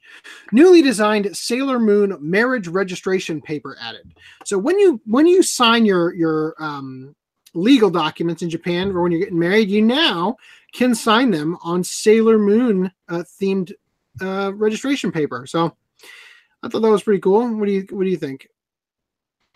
Um, makes sense. I mean, we gotten to the point of different um, wedding accessories to have for this. Yeah, they, these are these are the accessories for the uh, for the photo props. That So yeah. yeah, So if you frame this in your house, I mean, it, it looks better than framing just a government document, right? You know, I think that's pretty cool. I, I think it's really cool that that Japan embraces the cultural icons they create. You know what I mean? oh yeah. And that they have much better ones than we do, because Wow. this would be like I the closest thing I could think of happening in the states is like a Mickey and Minnie Mouse, you know, one, and I'm like, no, Yeah. uh, you know, Um, don't forget about the Sailor Moon condoms. Um, to me, comparing like here in Japan, over here you Mhm. ask for a parfait. Here's some yogurt. Throw some cut up fruit. You pour your own granola. You're done. You ask for a parfait in Japan. What we usually see is like this tropical vacation in a cup. okay. So much more Speaking creative. of than- which, we will talk about something like that at the end of this section. Um, so, Animaru's hug pillow add-on gives snuggling more dimension. Small, Oh. medium, and large. oh man, she's basically you cheating. can- She's using a padded bra. Yeah, you can add breasts to your Dakimakura pillows. These don't. For anybody who's ever felt a breast, these don't look accurate to the feel at all. I feel like this is. Well, then again, anybody who's using a Dakimakura probably would know the difference. It's gonna be a you know, Moving on. Well, it's going to be a bestseller for a bra stuffer. yeah for the for the a cup girls who just buy them to stuff in their shirts miss kobayashi's dragon maid hug pillow uh pillows celebrate six manga volumes in five months um okay There you go. you asked me to share this well, yeah, if you want to celebrate, have a good time, I guess. yeah i guess uh, it's, a, it's a little bit unsettling the way japan embraces like okay these are commonly used in a sort of a perverted way let's put our loli characters on them Yeah. um so this is I this is again it's it's japan embracing i feel like we've gone a little too far here but embracing their icons ReZero themed collaboration hotel room opens in Akihabara. It is Akihabara. I guess you can't expect too much, but Yeah, that's pretty uh, tame. And when they when they say re zero, they really pretty much just mean Rem and Ram. I mean, yeah, and then it's got these like the fathead stickers on the wall. You know the um, that's the that's the company that's over here that does like the sports ones. Uh, but yeah, this has got these walls. It's just so funny. It's literally just a hotel room, and they're like they they probably found this bedspread on Etsy or something, and then you know what we could do. Let's vectorize the characters and get them printed as stickers and just slap them on the wall and sell and this have one room where all of them just look displeased at the person. Oh, I don't know. I just think this is really funny. All right. Final Fantasy celebrates 30 years of music with a two disc Blu ray set. Jesus. So, Christ. uh, this is. Say what? how much music? Well, Final Fantasy 30th anniversary tracks, um, 1987 to 2017, features over 100 tracks with accompanying images. So, um, if you were to play this, I'm just going to skip through it. There's it plays music while playing clips from these uh, the games and stuff, and it's on Blu-ray. Um, and when I first saw this article, I thought that's really bizarre that you're going to sell this as a Blu-ray set because if you wanted the music, you're going to want to listen to it. But if you read the article, which I did, um, it says that the tracks are the discs also include MP3 files for use with iTunes and other programs as a bonus. So, um, getting the Blu-ray uh, also gives you the ability to listen to it on the go. So I thought that was uh, pretty cool. Okay. I wonder Now, if that includes like up- the anime soundtracks or the Dad of Light series. Um, Probably not. how many of the anime? First of all, I'm pretty sure it's mostly the games, but Okay. uh, um, how many of the anime actually had really good music? Mm, can't say for the VHS one, but the Unlimited I thought had pretty good music. Unlimited was a bad fever dream for me. That That'd be, just- uh, I hate to hear that. that just I sucks, dude. It's just another version of Alice in Wonderland. But the amount of reused animation in that is it's like they're mocking you. Oh come on! And you can't really say that if you're watching like a mecha show where you have the giant transformation or magical girl show. Okay. Look, there's a difference. Sailor Moon, for example, has a very well animated um, and visually pleasing and very, you know, just they, they put a lot of time. I like You know, the they- they intention-. They intentionally put a lot of time into the transformation sequences in Sailor Moon and mech shows and whatnot because they're going to be using them over and over again. In Final Fantasy Unlimited, they're using a CG sequence that looks like it took them 10 seconds to make.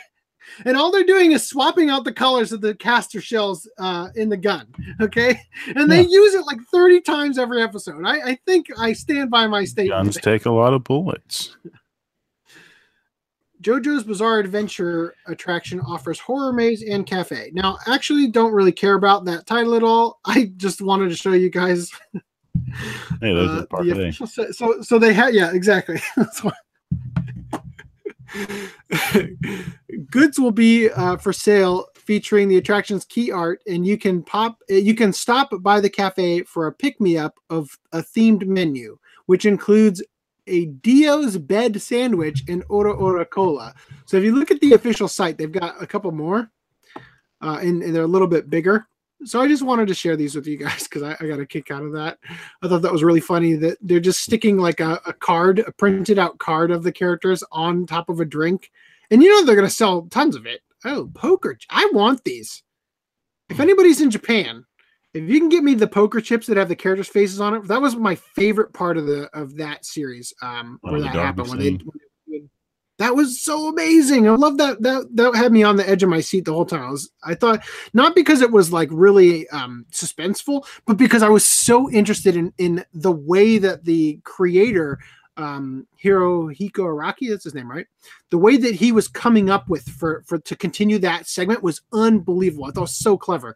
I definitely I'm, I'm gonna find these on eBay at some time. I need to own these. um but yeah, so here's the uh here's the food here. So I thought you guys might enjoy that. Oh, crack the Th- this one especially. I love JoJo. Anyway, so miscellaneous news. First of all, you know my thoughts on this. No anime win at 45th Annie Awards. Who Well, Annie can go. Well, Annie can go have a hard knock life. Okay, so guess what, guys? What's this? VFX Japan Awards nominates Napping Princess Blame, Lu Over the Wall, Land of Lustrous, and Kado. Unbelievable! These are all anime. What do you know? There's a there's a uh, There's a, a awards itself. ceremony that is specifically related to Japan. Wow! I bet these awards actually mean something. And if if uh, if that doesn't float your boat, that an award ceremony is Japan specific, how about this? Why don't you go vote? The week three voting is now underway at the Anime Awards on Crunchyroll. Go for it, guys! If you actually care this much, just do it. Like God, stop needing somebody else's approval on your favorite show. Now, I will say this: manga author Naoki Urasawa wins two awards at the Angoulême Festival uh, in France. Now, if anybody deserves to win an award, it's Naoki Urasawa. So this seems like it's really great, except guess who else won? Fairy Tail creator. So awards mean nothing. All right. They mean nothing. all right. Enough of that. Moving on. Move up the rest of these articles. I like how I posted two of them and you went to just add six more to it. Yep. I don't give a crap about award shows either, but oh well. Especially you with that boss baby stuff. Yeah. Oh my God. Who cares what the Academy Award people think? Uh, so February 1st is officially recognized as Precure Day in Japan. Ooh. Toei Animation's long-running Magical Girl, Girl series Precure started it, its history on February 1st, 2004, when the first episode of Futari wa Precure was aired in Japan. As part of its 15th anniversary, Japan Anniversary Association announced that February 1st is now officially recognized as Precure Day in Japan. So again, this is another example of Japan embracing their their icons. I think that's really cool. I have no idea how people would even celebrate this. It's probably one of those uh, those days that nobody even thinks about. but uh, eh, I just think it's cool. I think it's cool that Japan's doing this. Uh, and again, it, but I will say this: if there was a Mickey Mouse Day in America, I would never even care. You know. but I just celebrate like Fried Bologna Day. Yeah. Uh, Evangelion Bullet Train goes out with an anime bang. Now, first of all, I just want to share a clip from this. This is such a cool train.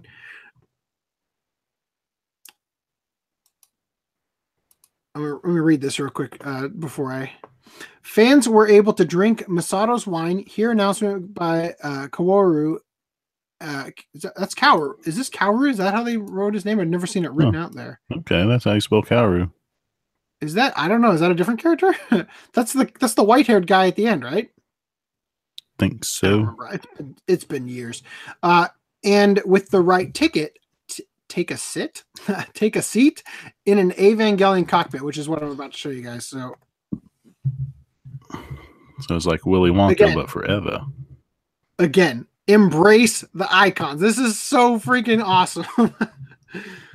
I wonder if the I mean, I probably would never pay the extra money to do it, but I just I just think it's really cool that that Japan does this. So uh, regarding the title here about them going out with an anime bang, this particular train is going to be featured in a show called uh, Shinkalion, uh, which is about um, uh, transforming trains. Right, uh, so they're going to put the actual Evangelion bullet train in it, and it's going to transform into this robot. So that's pretty cool. I just I really think that it's neat that uh, Japan. I, I think that Japan. I mean, it's important to us as anime fans, but I just think it's cool that Japan appreciates uh, and they give like proper um, appreciation to some of their biggest exports, their biggest you know icons. Their you know, I, I think it's cool that they really actually um, sort of do this stuff. So on this you same topic. this. Oh, in You wanna go this- back? in the previous same topic, there was some news about two years ago that they finally let the opening theme for Evangelion to be hit in karaoke bars. It was a number one for a long time. I wonder if that's still true I'm a now. completely different article all of a sudden. I don't know. I guess you closed it by accident. But how am I gonna? Huh, I just reopened Well, the probably closed tab. And now clicked in a- on link. I Oh, know, but I can't go back. yeah. Anyway. All right. It's so coming to were saying coming to Netflix on March 29th. Shinkalion. Yeah, that's what the title said. Oh, yeah. I'm, I'm glad it's getting more. The Evangelion bullet train's getting more publicity. Okay, city workers recreate laid back camps, Mount Fuji visual. Mount Fuji. I will. The reason I wanted this to be shared because I like this. It points you to a place that you can travel to. It points to. It shows you how dedicated they are to their, well, to an animation's work, or it's just a really good PR event. It's something to. It's something of interest to do and to make a goal to vacation towards if it's still around. You know, it's actually it's interesting that you say that because this kind of goes back again to the to the a, a different realm of this whole sort of iconship. Is that, uh, for instance, your name, the scene at the end of your name where they're walking on the stairs, that or I don't even know if if it's from that part or if it's just the the visual that they created to promote your name, where the characters when they're younger on the stairs. Um, that is a real place that people go to and take that picture. It's like it becomes a tourist attraction, uh, which it it is a tourist attraction because of the fact that your name is so it, it like you know it broke all those records in the box office and everything, and Oh, it yeah. became such a big deal. But I'm just saying, I think it's cool that, and this is something that Shinkai in particular does, where they where they do that, you know, and it, it like as you were kind of uh, talking about here, um, it's sort of what you're talking about. So I, I that is cool. I, I think that's um, I agree. Anyway, moving on. Uh, I I don't even have anything to say about this. I just want to show this image. Dragon Ball Z Super Saiyan uh, three hair is pretty awkward in real life. So there's actually a video here, uh, but but the the thumbnail basically shows you everything you need to see. I don't, I don't know, Oracle Rider. I, I thought it looked pretty awkward in the show as well. Like Goku's head grows triple the size with a huge forehead. Looks yeah, like not only that, but he, he- the reason his his forehead's bigger is because he he loses his eyebrows. yeah, that too. Yeah, At least and they didn't lose their eyebrows. That's that looks bizarre. oh yeah. Anyway, um, so a semi-scientific analysis of the large flan dessert seen in the fifth um, episode of A Place Further Than the Universe. So they actually sat down and did the math here, estimating the uh, size here, and You need a determined mop bucket to make that. That the recommended calorie intake per day is around 2,000 calories, and this pudding could keep somebody fed for 21.504 days. So I thought you guys might find that interesting if you want to look Wow. into the actual math on that a little bit more. Super Mario Odyssey producer reveals the truth behind Toad's head. Now, I really didn't care about this. Uh, the only reason I even shared this article is because the first thing that I thought of when they said this is I thought of this scene from the from the Mario cartoon where Toad takes off the uh, um, the mushroom cap and he's got like the hair sticking out. So I, I thought it was I, I enjoyed the fact that somebody else thought of that and shared this. Uh, I think that this is getting way too much. Like I, I saw people like discussing it on Twitter, and I just thought that this was so not a big deal, and I couldn't believe how, how important this seemed to be to. Uh, Because people, you've you know, read are- this, what is the secret behind it? uh, well, the thing is that it's it's part of his head. It's not actually a hat. Ah. right um and I, I feel as though the reason that they that they even had to say that uh, or the reason they made that distinction is because of this particular image here where where he's got the headphones seemingly just on a hat and not on his actual ears right and then they're like no no no it's, it's his head you know so i don't know I'll, i'm curious what you guys think about that um so this is the one i've been dying to share with you Finland goes anime to get young people to vote in their presidential elections. Please, for the love of God, join the podcast group. Go to the link dump. Check this thing out. I'm only going to show you clips of it. You have to hear it, though. It's so bizarrely funny. I can't hear anything. So they have like the members of parliament. And it's all in Japanese. Ooh, and people complain about Kappa Mikey. What's what's this? anyway, watch it. It's so funny. It's just just so bizarre. Ooh, Oh. that hurt. Woo! You have to see it, Augie. The music and the sound effects are so funny. Japanese police arrested five members of Chinese manga scanlation group. I actually meant to read this before the podcast and I forgot to. I'll just read it now because it's so short. Five prefectural police departments in Kyoto, Yamaguchi, Shizuoka, Mie, and Shimane announced on January 31st that they had arrested five Chinese men and women in age of 23 to 28 years old on charges of copyright infringement. The five were are accused of posting illegally translated Japanese manga, game, and game magazines onto the internet without their copyright holders' permission in order to make them available for free to many uh, to the many and unspecified persons. They are believed to be members of the infamous Chinese group, which God, I can't read that, uh, that has been involved in illegal uh, translation and online distribution. According to the police investigation, they translated and posted Japanese manga, game, and game magazines. Blah, blah, blah, blah. Between January 2015 and January 2018, um, knowingly they would be distributed uh, illegally. They have already admitted guilt, saying, We translated them for my friends to read. This is the first arrest of the group's members in Japan.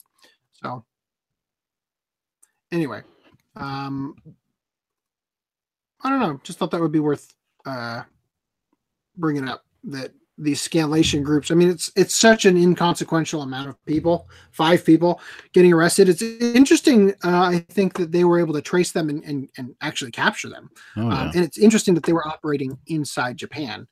Um, because I would have thought that they would be buying the manga themselves and then taking it to someplace outside of Japan uh, or or even importing it. I don't know if it would be doable, but you know, importing it to China and doing it there. You know, I don't know.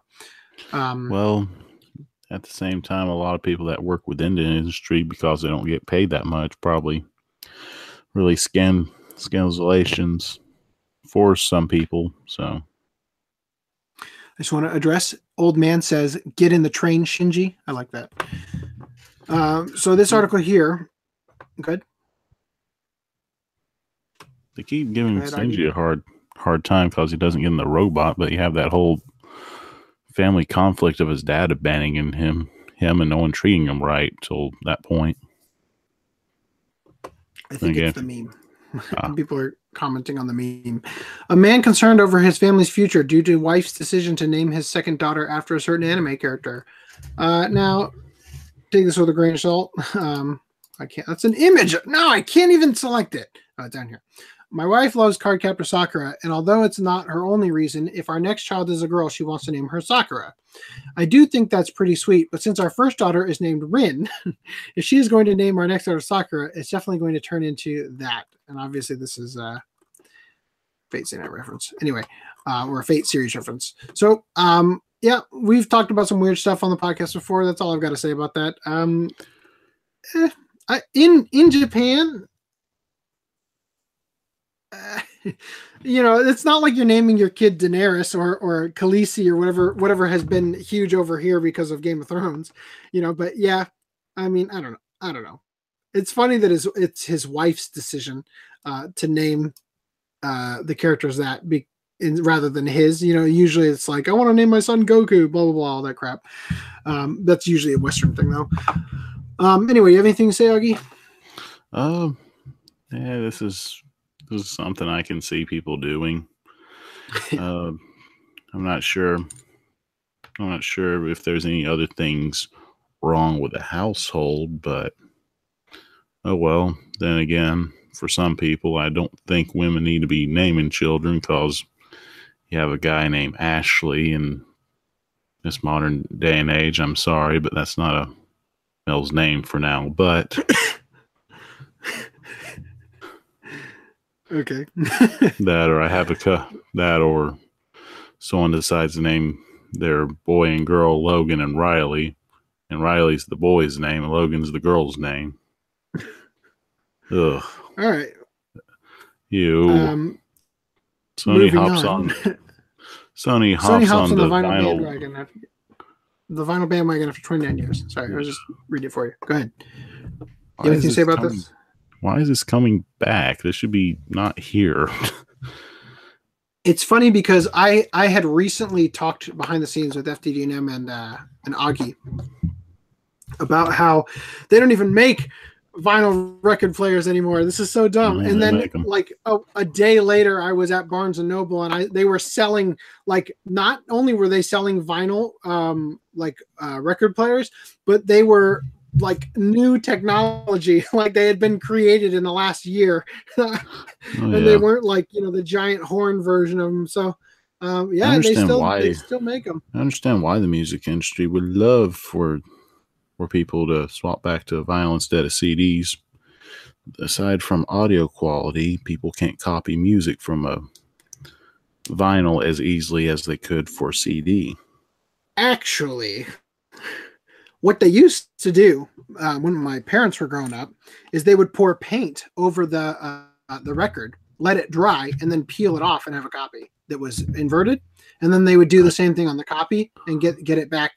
Uh, and yes, so it's actually, I mean, maybe not as easily as just being able to stick a disc in your computer and do it, but yeah, it's it's not that hard um, Oh yeah. to make copies of them. So Best Buy is pulling CDs from its stores and people are freaking out. Uh, the title says it all. I'm just going to say that the fact that Best Buy is pulling CDs from its stores is not it's not the end of CDs yet in that places like Amazon and online will still have them. Just Oh, yeah. pulling them from the stores. Best Buy pulled anime from from the majority of their stores. They pulled like only select few Best Buys were still going to have the enormous selection they had back in 20 um, uh, 2008. Um, so they decided to pull anime down to just a much smaller selection. So uh, I'm, I'm not. I don't think this is the beginning of the end yet. I mean, per, perhaps we're already there, but I think it's going to be a slow burn. And in terms of actually buying CDs and whatnot, I don't think it's going to be uh, gone for. But when they say CDs, uh, do they mention DVDs or just CDs itself? Because there seems no to be mention, a run around. No mention of DVD. No mention of DVD. No mention of Blu-ray. No mention of movies. So I don't, I don't see anything. Yeah. Uh, but then again, at the same time, for someone that, for my collection, I never bought anything from Best Buy, so it doesn't hurt me. Do you not have Best Buys near you, or I have one near me? Just I never find a good selection there. Well, um, back back before t- 2008, they had they had like at least comparable to because they, they were organized differently. They had selections comparable to and probably slightly bigger than what was at Suncoast, um, but just not not necessarily better selection. That's um, what I've that's what I've always heard. Just I was able to finally drive myself there, since I wasn't allowed to drive to the next town, I uh-huh. totally missed that. And apparently, Target's going to follow them as well for that trend. Right, that's what they said on that previous article. Okay. So, or they they suspected Target would be next or something to that effect. So, uh, Shout Factory shared this article on on Twitter in defense of physical media. Why you should keep buying Blu-rays and DVDs. Now, I'm not going to go ahead and read this through here. Hey, my dad was in this movie, um, but uh, I have to say the argument this guy puts forth uh, is not very compelling. I think that there's a much more compelling argument that could have been put forth, and I, I, am saddened by the fact that this was the best argument that's been put forth yet. Uh, it's it's kind of the obvious stuff about like, well, what if what if you want to watch a movie and and all the streaming services like Hulu and Amazon and Netflix and all don't have your movie, which is well, the case with Air Force One. Either way, with with that being said, not everything's going to be streamable currently anyway, because with Netflix you have the streamable stuff, then you have their mail-in order DVD subsidy, mm-hmm. which if you want to find something that streaming doesn't have, more likely the subsidy would have it. Uh, sure. That and do you really want someone to control what you watch? Right. in your particular not, genre, or do you want to? I'm not saying I'm not saying I don't agree at this point. I'm just saying that I feel like there are more points that are not being considered that I'm, i wish oh, they yeah. were. But now that we are done sharing those articles, Augie, why don't you go ahead and look through? Uh, yes, uh, uh, Lishansky says my Barnes and Noble has a large selection of anime, but it's all max MSRP. Yes, don't ever buy anything from Barnes and Noble. They they really, really overcharge. Um, well, there's that subsidy subsidy of Barnes and Noble that I like, which is called Second and Charles. And they also have um, Manga Mondays or whatever, where they do that. Uh, oh yeah. So there's that. Speaking of where that, they do like two for one or whatever. At um, at Second and Charles, they had a special event due to a certain manga having its last chapter, and they gave out free samples samples of some of their manga that you can read. Were you showing? Oh, sorry, I, I wasn't looking. I wasn't looking. Were you? Uh, it okay, might have. I think it was. So once again, here's the sampler ones, which I'm kind of glad the sampler is still around. And then you have comic form of the last chapter of Fairy Tail, which is a series I know nothing about. Yeah. Aside um, from it's right, like so, Master, but not Rave Master. Shall we do the hashtag OCA podcast stuff now, or we should probably wait till after? Um, let's wait till after our love, uh, the my love story um, discussion. That'll work. That'll work. so, my love story, or Ore Monogatari, the one the one Monogatari series that finally is not about the guy learning how to write. What's interesting is that Ore Monogatari does not translate to my love story. What does that translate to?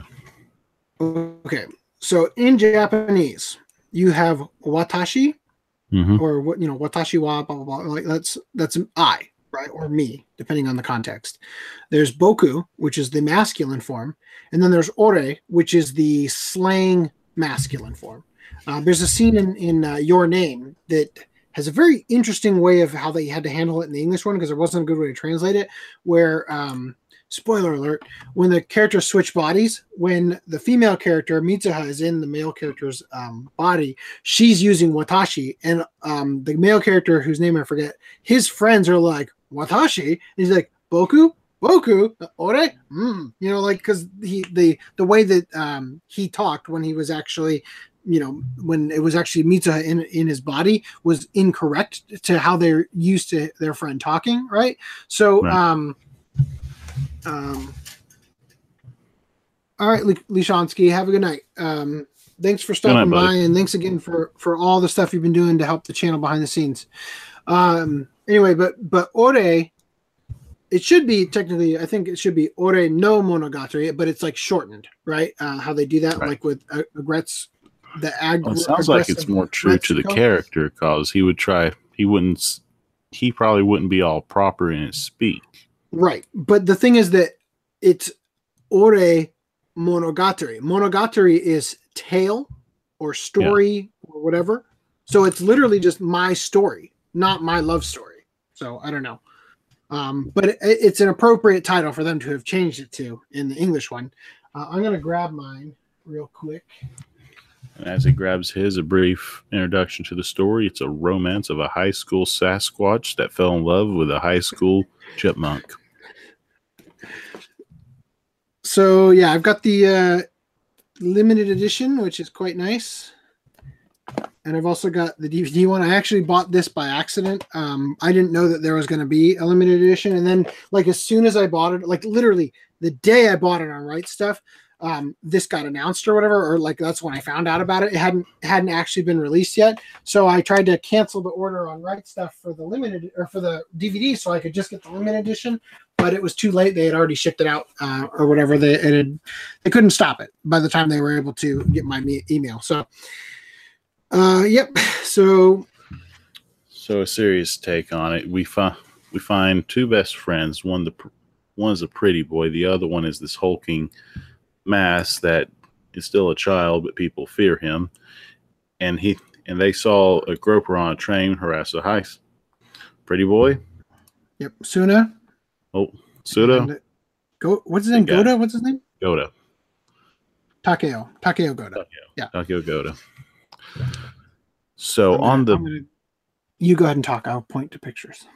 on the subway train, there was this lecher harassing a high school girl, which pretty boy,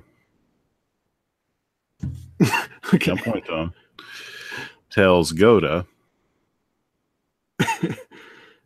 that she is being harassed. So they pretty much picked up the thug, took him to the police station, and he was the thug was being very uh, cowardly and He was being really rude, saying like she was asking for it, and you know, Oh, like, yeah. hey, she enjoyed it, uh, uh, right? and Goda got enraged and punched the guy so hard that he almost shattered the desk. He, no, he like punches him into a wall, and it like leaves a crater in the wall And because to, of to the defend her honor. because of the Japanese high school traditions, if you do do some sort of misdemeanor, you're suspended from school, which Yeah. that's what happened to him on the first day. Something I feel like should be addressed real quick. Um, this character is very he has a very similar uh personality type to when we did our podcast where we watched Golden Boy and um Salaryman Kintaro, where both of those characters who happen to be named Kintaro um had this personality type where just their just who they are causes everybody that they interact with to end up really liking them right? Oh yeah. um so so this character um he saved the girl without any selfish reason to do it. He punched the guy just because it, it felt like the right thing to do. It wasn't to try to impress or anything. Um and that's just that's just who this guy is all right? So go ahead and continue Aggie. So the rest of this rest of the series, which is a comedy romance, is uh Goda trying to maintain his relationship with his best friend trying to keep his sensibilities or reminding him. Mhm. So they do stuff like trying to set up their friends friends to go out with dates. They try. They even deal with his mother being mother being pregnant and having a child. We get to see how how these characters came to be from their parents. That was Um, an interesting arc, I thought, for her to just all of a sudden become pregnant. Oh yeah, also, also, Takeo's dad, that suave mofo, oh yeah. reminds me so much of. Um, he's like a cross between. He reminds me of Brak's dad from the Brak Show. And I, I I I like to believe that Takeo is actually the nephew of Golgo thirteen. that's what I. That's how go. I got uh, going through the show. I just like to. Uh, that was like the, you know, sometimes you just tell yourself something because it makes a show even more enjoyable. so anyway, um, Ooh. Let's see the So- dad. He kind of reminded me of the king from uh, Katamari Damacy, yeah. with some me, Cosby voice acting. let me uh let me see if I can pull up a, a picture of him.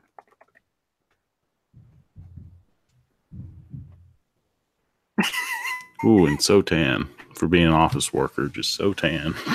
Hold on. Why does why does Google have a the Google uh doodle or whatever they call it is is like ice or ah, shoot I gotta hold on. Can I do this? Ah, crap. Hold on. Do it, do it, Can I do it. I'm trying to hold on. Hold on. I'm trying to put this into this. Rage. Okay, I can't do. I gotta hold on. I gotta pull out of uh, full screen mode to share this image. Here we go. Go to another way for me to.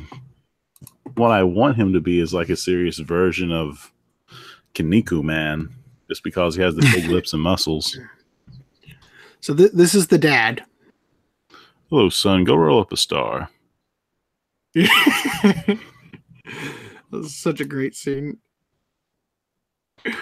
Uh, I love the visual puns, like you see, like the picture they saw Yeah. the gorilla. He they do a lot of yeah. a lot of different stuff with the main character. If you get a chance, check out the manga covers for it. And sometimes it'll it'll just display emo- his current emotion on his shirt if he's wearing like this bland colored shirt. Yeah, that was something that, that they did a lot was that the shirts always had like he was he was going hiking in the mountains. His shirt said mountain, you know, and all that stuff. But it was funny because it's like his shirt always also applied to like you could describe him that way, you know. Um, kind of almost similar to uh Noikoida. Yes. Ah, my AirPod fell out. um. Anyway, so um, as far as the actual series goes, um, this was an example of a show that really watched itself.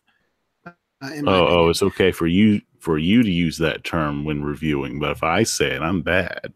what? What did I? Referring to How did la- I? Referring to No. Dakoida from last episode. No, I didn't say you were bad. I just said that I didn't think of it as a show that watched itself. I said that that For me, If both I this show correctly. and Dakoida, my love story and Dakoida are very easy, are very easy to sit through and watch. Okay, so let me, let me put it this way. When I think of a show that actually watches itself, that means that um, it's sort of over before you know it. Um, you watch more episodes in one sitting than you were planning to. Um, you know, stuff like that, where it's like uh, with Dokoida, I watched like two episodes a night, and it was easy to stop watching it and and wait till the next night. With this show, um, I watched it with my wife, and we watched it at night. There's actually a really funny moment now that I think about it, where when the when the when uh, what's the girl's name again? Um, Miss Yamato. I forget her first. Rin- Rinko Yamato. Rinko. Yeah. Um, when when they are having a, a particularly tender moment, my wife turns to me and says, "Their kids are going to look so messed up." yeah. But um, but anyway, I, am I- I not worried about her living through the birth. was they they really did It's go like into Great detail on how It's like heavy a of a Great baby he Dane was. and a Chihuahua trying to breed, or a horse Um, and a and a centipede. Mila, come here. Hold on. Mila. Speaking Hmm. of which, come here.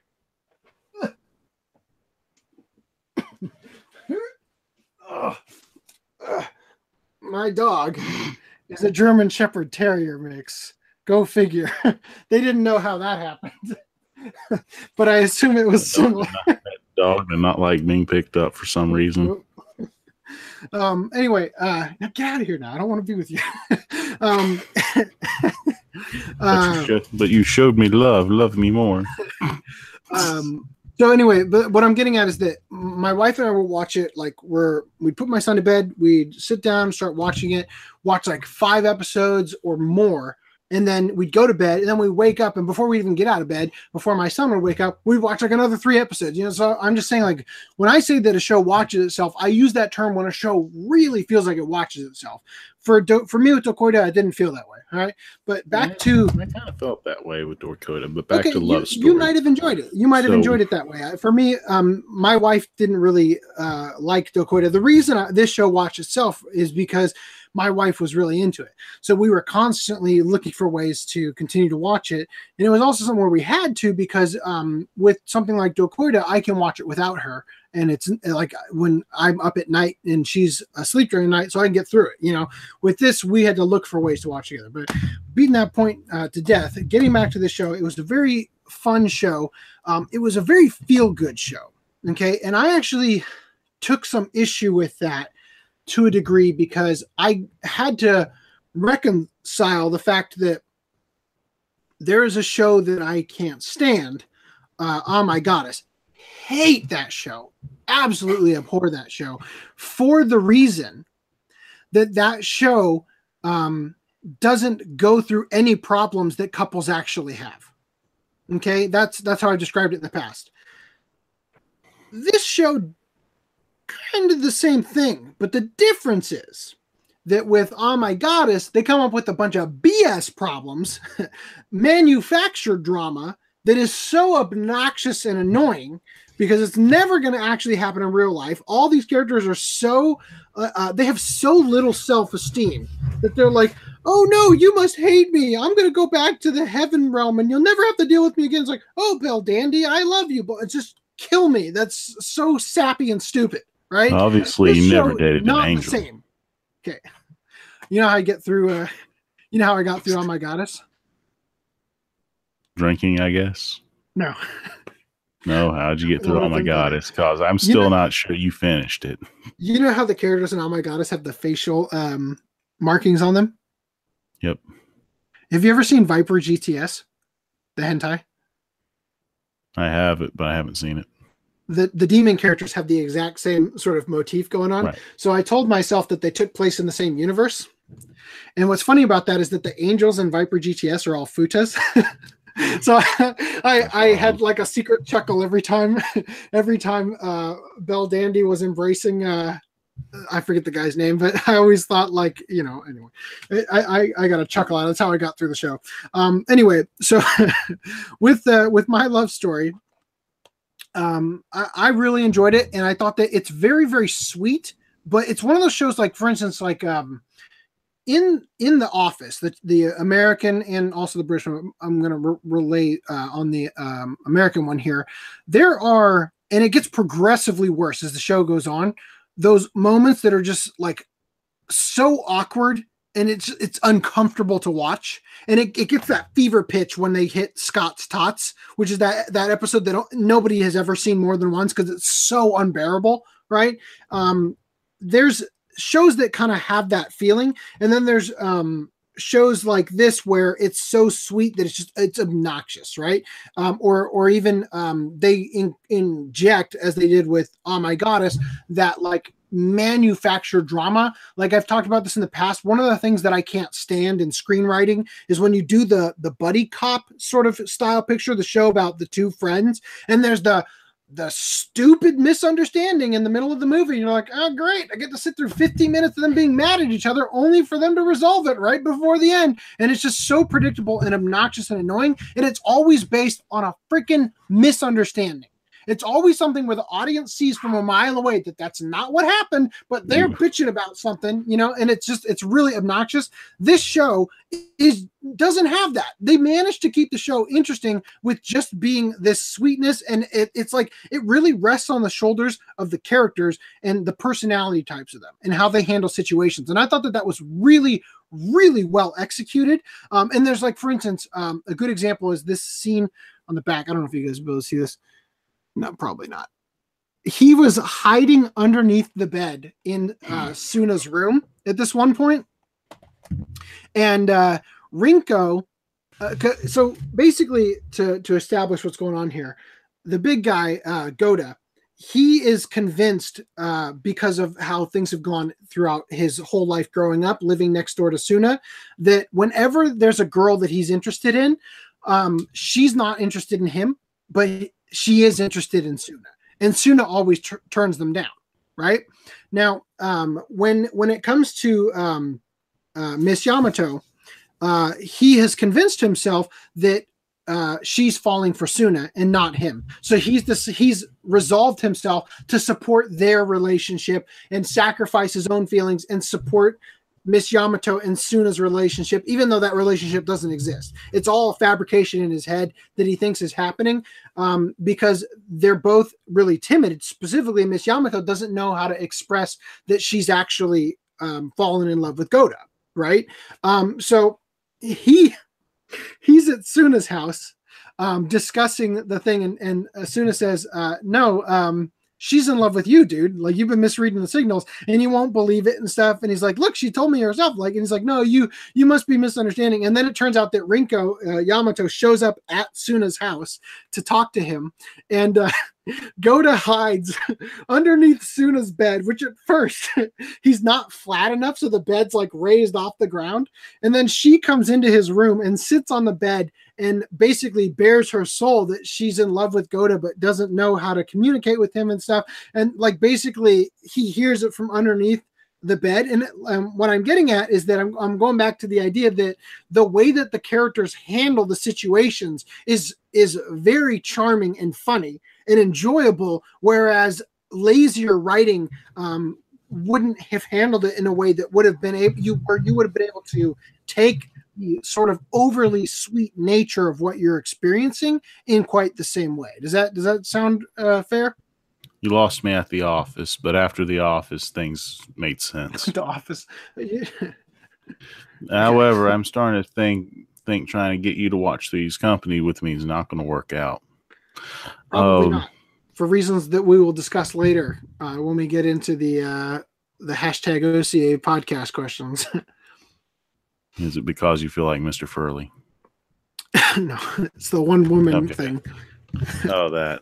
Put on a wig. Uh, for me, with this show, I feel like I feel like we said enough. The only other thing I would like, in my own mind, what I would like to see is uh, someone go in and redesign Goda as like this giant penguin the whole time. I would like to see a season two.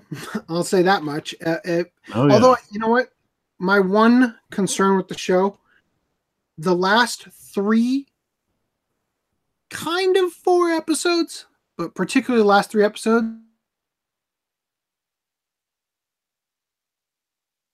Augie, where are you? Are you guys still here? Can you hear me? Everything went dark. Uh oh. Hello. There you go. You're back. I'm back.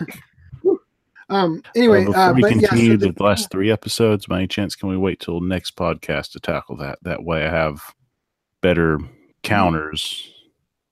Well, you've already seen the show, and, seen and the what I'm going to say, I, I don't think you're going to have a hard time countering what I'm going to say. Okay, go for it. Really don't. All I'm saying is that in the beginning of the show, like I said, they didn't throw in a lot of manufactured drama, which is the thing that I think is very lazy writing and very hard to get into, right? Um, but what they did is at the very, very end.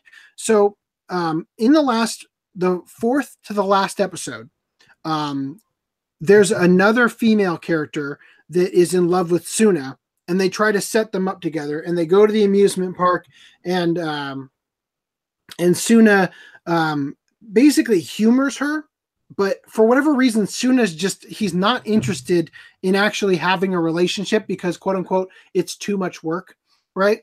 Um, and uh, it results in um, it results in in her you know being in the third to the last episode basically being brushed off right? And then in the last two episodes if i recall all the timing correctly in the last two episodes they throw in a storyline. And there's another storyline let me let me compare it to real quick um, with that one girl that calls Goda master that she like she's like he's her mentor kind of thing where she was sort of falling for Goda because of the whole relay race thing um and that was something where it felt like they were about to stumble into the oh here comes the misunderstandings and the you know and then they sort of redirected that in a whole different route and it didn't fall into the trap. But the last two episodes um Miss Yamato starts working at a bakery, and the guy who is like the pastry chef at the bakery, because it's like it's kind of a big thing that she bakes cakes and pastries and stuff throughout the whole show. Um, so she starts working there, and this guy falls head over heels in love with her, and, and she becomes his muse. And he decides he wants to fight Goda uh, for her, not physically, but you know, fight for her heart, sort of, so to speak. Um, he would he would not have lasted physically, but um, that gets it it falls into the trap i think um not as bad as other things but i just it's one of those things where i felt like they were doing so well and then there it gets it, it gets into that sort of trap and I'll, i will say Yeah, too now. Thank you for mentioning those events. It's now coming back to me. Yeah, the last couple of episodes introduced plot points that should have been like in the middle, because Right. to execute and that, it- it's too cramped. it was so yes because that second to last episode it's like okay we are establishing this thing it's like seriously guys you have one episode left you're going to do this with it you know like oh my goodness i just couldn't believe what they were doing you know so um And i will i'll just read Then again, for the production, it may have may have been one of those things where we're given a direction. We're not going to have that many more episodes, so let's do what we want, so we can just get it out of the way. But another season would have been just fine. I mean, Another they almost season would have been graduated. Phenomenal. Yeah. It- yeah. It would have been great. Um, so uh, a couple things. Um, there's a reference to the Lion King, Yep. the English and Japanese version, which I thought was interesting because they didn't reference. Uh, I would have expected them to reference um, Kimba the White Lion or something like that, but they they specifically referenced the Lion King in both the English and Japanese version. Uh, and then uh, his uh, his little sister Maki, after she's born, how's Maki doing? Oh, you know, she looks like a Super Saiyan. Her hair is Oh, like yeah. sticking up. Uh, and then um, one of the things uh, I'll say one last thing about this that I was um, and I don't, I don't I don't think this is going to be a controversial thing to say. I don't I hope it doesn't turn into more than just a simple sentence here. But um, one of the things that I was pleasant. I mean, I don't, I don't, want to say I was surprised that they didn't go this route, but I was sort of happy they didn't. Is that the relationship between Goda and Miss Yamato was so incredibly innocent? Oh yeah. because there's another show, Saikano, that involves the couple, and, and that show is that's a, an entirely different experience. It's a little bit harder to get through emotionally because there is the sort of sexual encounter aspect of it that for anybody who's gone through that in a relationship or you know that moment of your life where you you know that coming of age aspect it it changes perspective on everything you know and in that would have very much, I think, ruined this show if they had actually gone that direction. Also, would have probably killed Miss Yamato. Let's be real here. But um, but I was really happy that they kept it so lighthearted and innocent. Um, uh, one uh, thing I do want to say though about the uh, about the the dub. Uh, first of all, um, Boda sounds exactly like you'd expect him to sound. Um, the voice thought they actor did a- had fun with that one. yeah, they did a great job with the dub. One complaint, and I, I can't believe I feel like I have to make this complaint so often with anime, the pronunciation of some some of the names. Um, the guy with the fro, his Mm, name is Osamu. right. Osamu. Uh, come over here, Osamu. Like I just I, it drives me Or- nuts. Go for Goda. Yeah, I say that's a pass. For Oda's proper.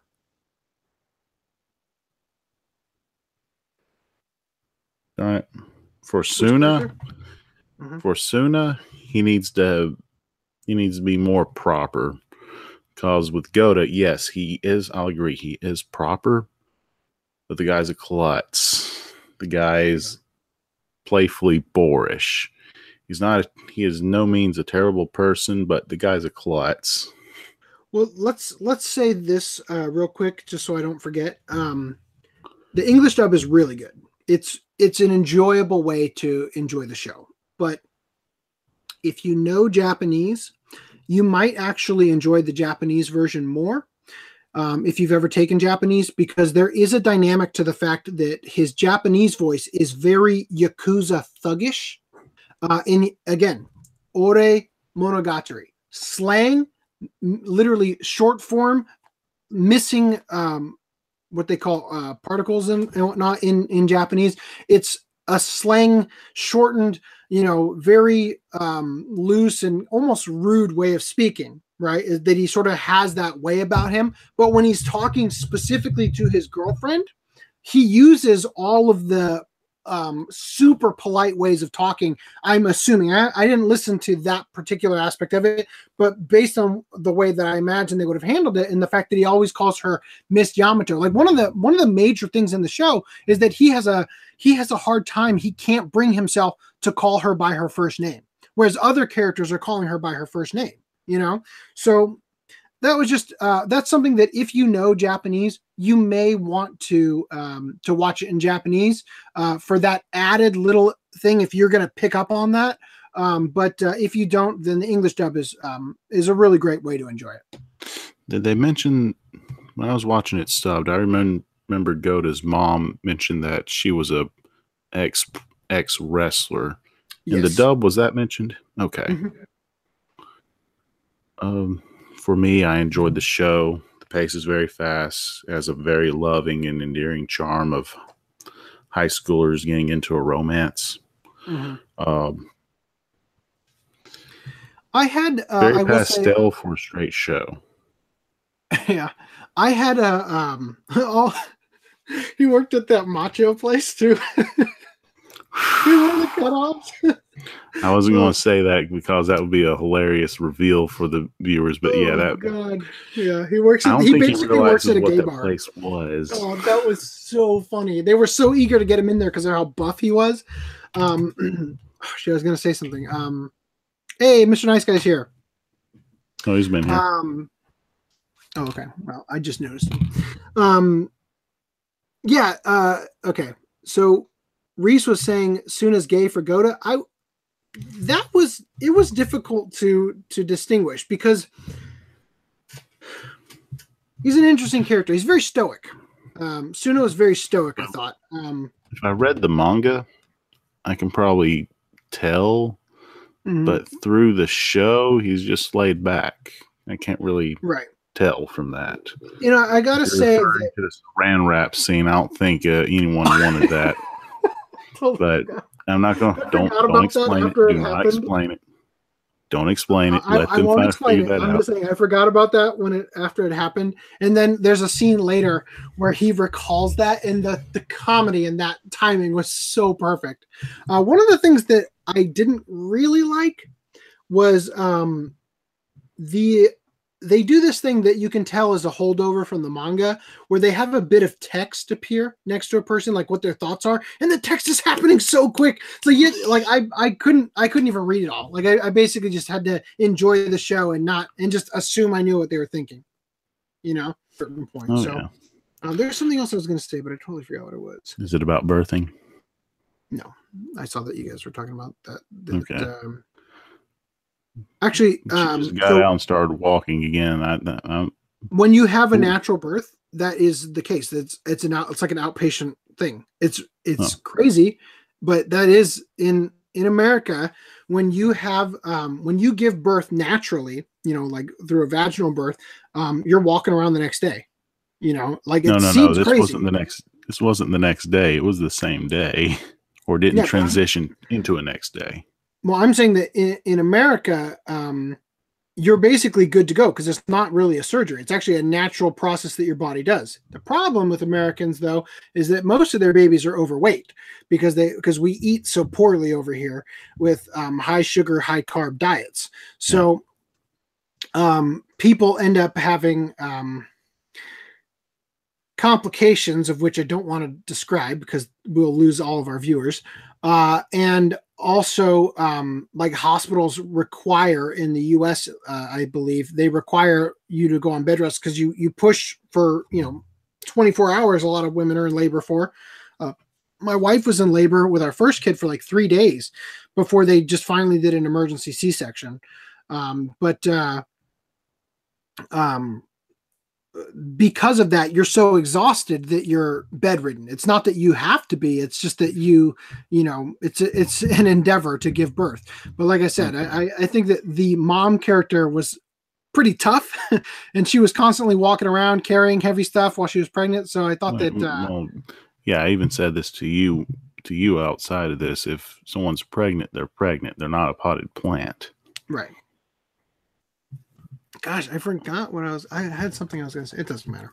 Um, so I hate it when they remove the Japanese honorifics. It changes the tone of the relationship between the characters. Says old man. So I want to say, I want to clarify something on there. Um, yes, to a degree, I think you're right. Um, sometimes, uh, and it usually goes the other way. But one particular case where I actually really liked the way they handle it in English was in the original dub. I haven't heard the new dub. I don't know if it's as good or whatever, but the original dub of Escaflowne, um, where Merle, I think her name was, um, refers to Van as Lord Van instead of Van Sama uh, in the Japanese one. Um, I thought that that really worked for her character in the translation. Um, and it, it was, uh, I thought it was just enough, you know, to, uh, to make it worthwhile, uh, in regards to the, you know, bringing that into the American, um, version of, of talking, you know, I think, you know, I will say like this. Good. Reese isn't going to like my opinion. I kind of, in a way, especially for older dubs, I kind of like it because that means I get two stories for the price of one. Okay, sure. Like two Some different, stuff. especially with Ghibli movies. Especially if you ever sit down and watch them in English and then watch them immediately again in Japanese, it's like watching almost like watching a whole different movie. It's crazy. Oh, yeah. Um, but uh, ah, dang it, I shouldn't have let you go. I that's all right. I forgot it. But um, uh, yeah. So should we move on to our uh, Hashtag well, OCA podcast questions, or you? Well, first off, do you recommend watching My Love Story? I absolutely do. Um, I think that of everything that we've watched on the podcast so far, this is the first thing that I, I feel like I could recommend that I, I think that almost everybody who's going to watch it will absolutely enjoy it. Um, it's it's a bizarrely it's a it's one of those shows where it's not quite a shojo, but um, it it kind of has that theme, but it's like it's incredibly enjoyable, no matter male, female, whatever. Um, I remember one of the things I was talking about. One of the things I really liked about this, you were talking about them being high, the high school romance. Um, yes. I met my wife while we were in high school. She went to a different school, but you, you, get the point. It's like we were high school sweethearts. So this, um, in a lot of ways, was sort of very um, touching Relatable. to our relationship uh, that we have been together since 2006. You know, it's like 12 years now. Um, and the goofy, sort of weird romantic relationship of of that time sort of came through with uh, with my love story into um, sort of our reminiscent of, of enjoying it. Now, I will say this though, if you are okay, so Augie, you're single right now. Yes you still enjoyed this show, even though you're not in a relationship. I enjoyed this show in a relationship, watching it with my wife. I I wonder if I were in a new relationship. Like I wouldn't I wouldn't suggest watching this with your brand new girlfriend that you just started dating. It would probably be kind of weird. Do you agree? Well, I don't know. Taking your new girlfriend to the baby aisle, talking about babies, is probably going to be the weirdest thing Yes. you can get. Well, I'm not saying it's the weirdest you can get. I'm just saying it would be pretty weird. I'm going to switch to just one Mm, AirPod I, because I feel there. like it's. I feel like it's a safe thing to watch in general, yeah, especially if you're in a horribly bad mood or things are just not going your way. Popping this will just change your. Well, it's a pretty good escape and can probably change your day or mood for the moment. yeah. There was a, a part in the middle um, that relationship with uh, the guy with the fro, Osamu. Um, Yeah. Did that feel kind of like? I feel like that was a derailment from the story a little bit. Um, now that I think no, about it, no, that It wasn't terrible. progression. Okay, but I'm just saying, like, um, they they occasionally in the show shift focus to another couple, um, Right. which feels weaker than the main couple, and it's kind of, I don't know, I it, I feel like for for it to do that, you see the stronger tree and the weaker tree yeah, makes the stronger tree shine more, but the weaker tree is probably more relatable with other point to its own demographic, other people who might be watching, because that is something a lot of people sure, who are new I mean, to having a uh, relationship go through. yeah. I'm I'm glad you were able. That's kind of where I was thinking. I'm glad you were able to put that into words so eloquently because I, I was having a hard time sort of getting verbally out what I was Nouns, thinking about it. So. adjectives. There's a constant somewhere. Um, yeah, so I, I think you guys will enjoy it. Anybody who sits down watch it together with with somebody um, you've been with for a while, or watch it by yourself, I think you're going to have a good time. Um, so anyway, should we move on to uh, if you have any if you have any relationship questions that you would like to send to us for us to discuss in the immediate near future, send them to us on Twitter using hashtag OCA podcast. By the way, apparently apparently there was an OCA podcast before us for the Oklahoma Composers Association, but uh, they haven't uh, been active on Twitter since 2012. So I think we're okay. um, Yeah, we can crescendo, we can crescendo our voices much more elegantly than they can with their fiddles. Uh, let's see. Denotes closeness, character. Who? Oh, oh, yeah, Oh yeah. it's his shyness. That, that was something else I was going to talk. Well, he's he's talking about in general, not necessarily this show, but we were talking about the dub sub sort of debate. Um, something that uh, I think people grossly under um, underestimate about like I, I I get really like sort of eye roll annoyed when people are saying like that's not what they said in the Japanese version. It's like you know you don't always have to translate things to be word specific, word exact on what was said in the Japanese version.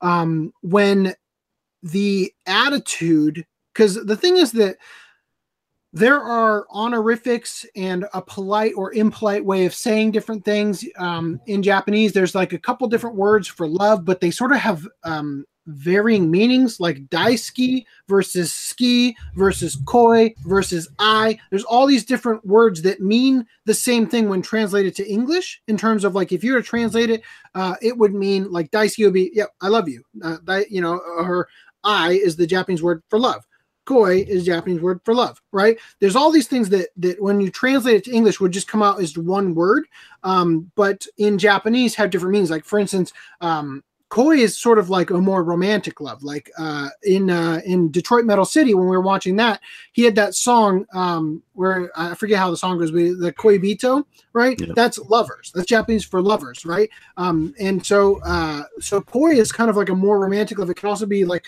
to fall in love, like the opening to um, one of the openings to Card Captor Sakura uh, uses the line "ko ishiteru," meaning you know falling in love.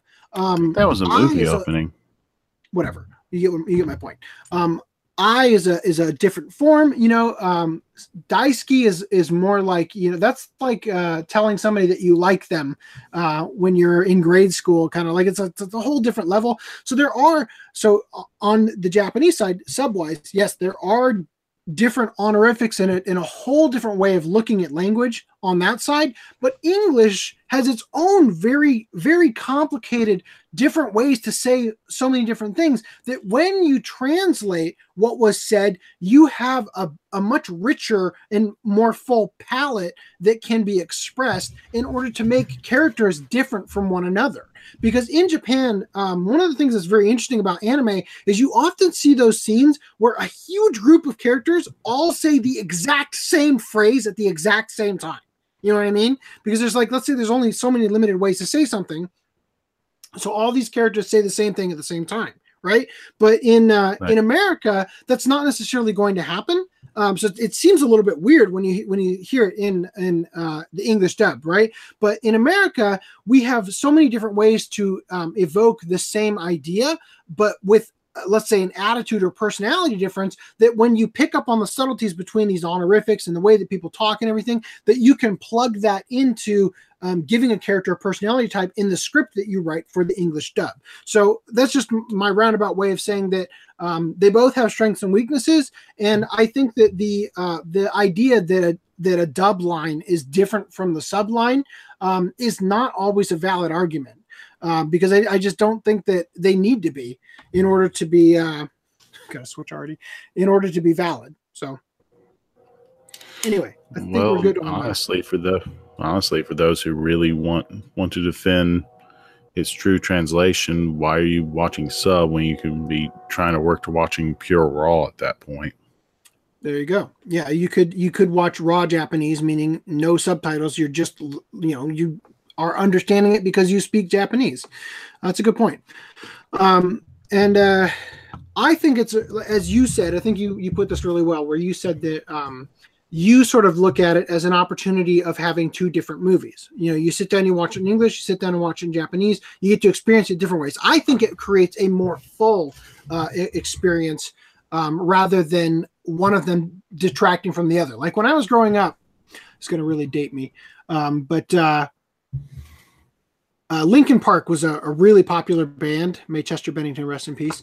Um, when uh, when I was growing up, and my best friend and I at the time, um, like Hybrid Theory is a, a brilliant album, right? Um, we really liked this album, and then the reanimation of Hybrid Theory came out, which is like the remix album.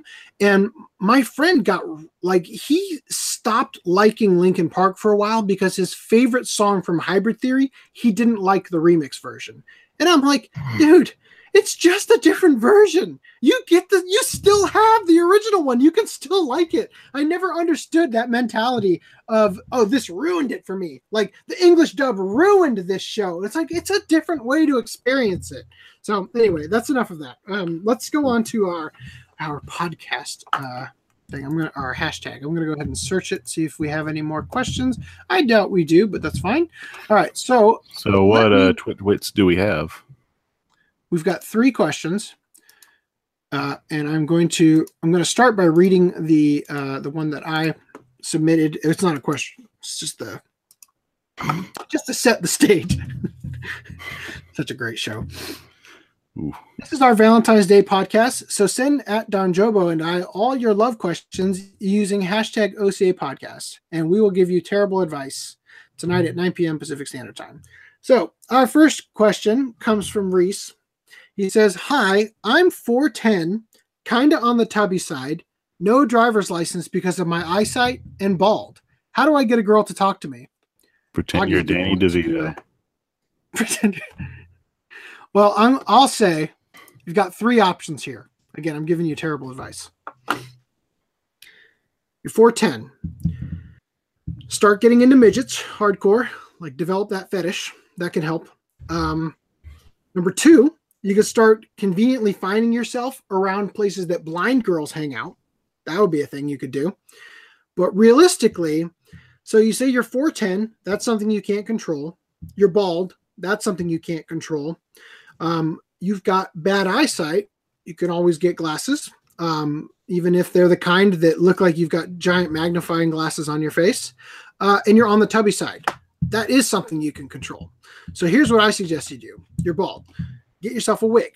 But because you're short, 410, you should go with long, real girly wigs and just go through like the uh, Otoko Noko route, dress in Gothic Lolita outfits, and find a lady who likes that.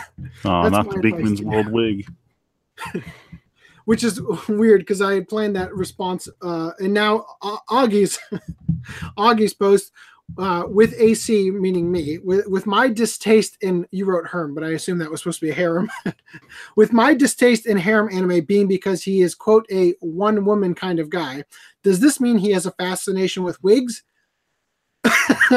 it's like, well, now that I answered that previous question that way, what can I say? Um, I don't, are you implying that in order for me to uh, enjoy the the fulfillment of um, of manly desires that I need my wife to wear a bunch of different hairstyles? Hey, you're one woman guy, so I don't know what you do. uh, the secret is to stay with one woman. and then the last one here, I should go back to uh, I should go back to screen sharing so you guys can see the images associated with it. Duo Review has popped in saying that he recently realized that waifu is laifu. And he, he wants to know Have I also transcended onto the next plane of existence like him? And if not, why? Also, hashtag Sayori is best girl. So, first of all, Sayori is from Doku, Do, Doki Doki Literature Club, uh, which I believe is an American game. trying to be Japanese, and we've we've discussed enough on this podcast that I don't think I need to defend or berate uh, something for having a Japanese feel when being an American game. I'm not going to say anything bad about that because I don't think it matters. Um, but I will say that uh, no, I have not transcended into this um, into this plane of existence because I do I quite frankly do not understand the uh, the waifu craze. I, do, I don't get it. I don't understand the the uh, I don't understand the fascination behind it or or having the harem of waifus and all that stuff. Again, one woman kind of guy. As far as I'm concerned, my own wife is my waifu. In fact, um, interestingly, before before the waifu craze actually became a thing, we were my wife and I before we were even married in each other's phones as waifu and husbando. Like we created those words, not realizing that they were going to become uh, the phrasing specifically used in the waifu husbando like thing. So, uh, or at least, or at least not not knowing if it did exist prior to two, 2006, um, it wasn't um, as much of a thing as it is now. Let's say. So, no, that's my answer there. Do you have any? Uh, do you have anything about that, Augie, regarding the waifu situation? Well, how else are you protect? How else are you going to protect yourself? Waifu is the greatest kung fu of all time. How do you think Bruce Lee got out of the deadliest game? You got to have an army of females to fight for you, obviously. All right. So, um, if anybody's got anything else they want to say, or we haven't even discussed our next watch club. Um, next watch club is going to be Agent Aika. I should just grab it. I think it's right here. Oh man, there's so much crap on the floor.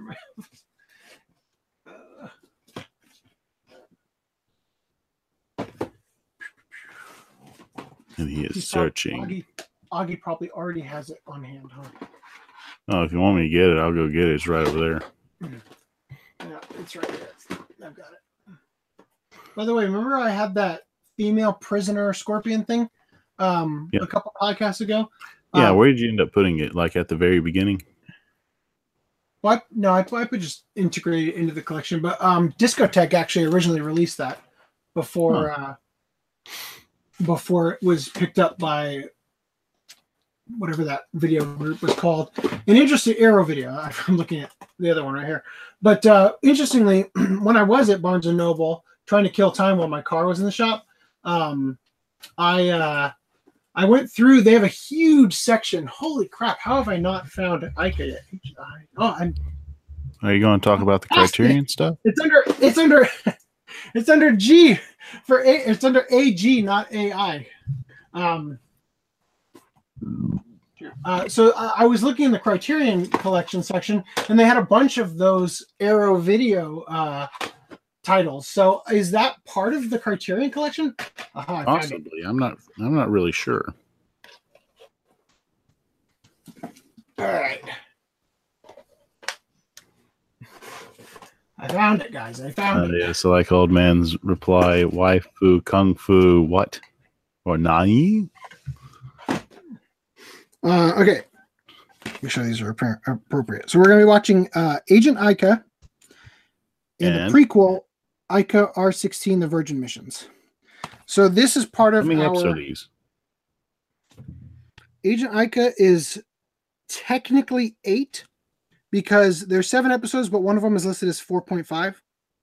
So, uh, and Aika the Virgin Missions is three, so not that not that many. Okay. Eleven. total. I think I, I think that 4.5 is actually a shorter episode too, so not that long. Um, this is part of our fan service February. Uh, basically, we're juxtaposing uh, uh, every year. We're going to juxtapose the first podcast in February is going to be the Valentine's Day podcast, right? So we're going to watch something related to uh, Valentine's Day, you know, like a love story, as in my love story, right? And then the second podcast is Fan Service February. So we're going to watch something smutty and fan servicey like uh, Agent Aika, which is um, ranked up there with Najica Blitz Tactics in terms of number of panty shots that you can get into a show. So that should be fun. Uh, so if you guys have any suggestions for next year's fan service February, or if you have any other ideas for themed months or something we could do for a podcast, uh, I'd be really uh, interested in hearing it. Ooh, Augie, you anything see. before we wrap up? Mm, do you think we should delay until someone else posts a question on the Twitwit or just call it for now? Um, well, I don't want to make. No, I'm not gonna. I'll search in case anybody has. Nope, that's fine. Um, not that I can see at least because they they keep reordering themselves. Uh oh. I can answer questions from the Oklahoma Composers Association, Go for it. but there aren't any. there aren't any. There's just one from 2011 and three from 2012, and that's it. I bet Um, all the anyway. questions is nothing but cornbread. All right. So um if that's it, then that's it. Uh let's check the chat real quick. It's just uh, the one the waifu kung fu nani. I got it. All right. In that case, um we will see you guys on what day is the oh oh man, I almost forgot. Real important. So two things. First of all, well, let me check my let me make sure that What I've are we watching on the 8th? Well, we just did the uh uh, So 22nd, then the 8th again. Hmm. Right. And then the 22nd again because of February being 28 days. Uh, so yeah, we'll be on the 22nd and then yeah, what are we going to watch on the 8th? We need to, we need to determine that um, from 8th of March. Um, but then uh, we can do that. Shall I choose? Um, I think we're on you your pick coming up, so Okay. you should probably do it. Um, and then if anybody wants to watch uh, any of those things that were in my list of shows that I had from 2009 that I hadn't finished watching, um, I'd be down for using that as a watch club to to uh, you know allow me to get through more things. Um, oh my goodness, hold on. Hmm. Oh no, this is I. I went to I went to regular uh, Facebook instead of instead of the main OCA podcast page. Um, yeah. So Well, yeah. once again, join. Good. Go Oh yeah, not not next time, but you've been mentioning before that you want me to watch Steins Gate eventually, right? Yeah, I think that would be fun for the entire podcast to enjoy. Well, I have three. I have three. Condi- one of the three conditions mu- must be met. One, the first one being impossible to more probable. Condition impossible. Get with Jamer- Get with Jamera Jamiroquai? Jeremiah White to finish. Jer- Jer- With, name's uh, Jamera- Jero White. Jer- yeah, that guy. Get with him to finish his fan project of Ranma One Half Declaration of Motherhood. Condition two: Get with you and your wife to finally watch cos cosplay fetish Cosplay battle fetish drones in battle the same car style. Car style like you would go see a movie. I will warn you, you might get a divorce out of this. Condition three: Put Nuku Nuku and Gas of Z- Mask of Z guys on on the watch list. Oh God. oh. I don't want to sit through either of those again. they're not bad, but they're just not good. um, those are impo- you you had those impossible rankings backwards. Reese says condition four, do it because his birthday's on the seventh, and he wants Let's to do Steins Something with time. I feel like there's something with time that we can do here. Oh yes, Steins Gate's about time travel. Let's do that one.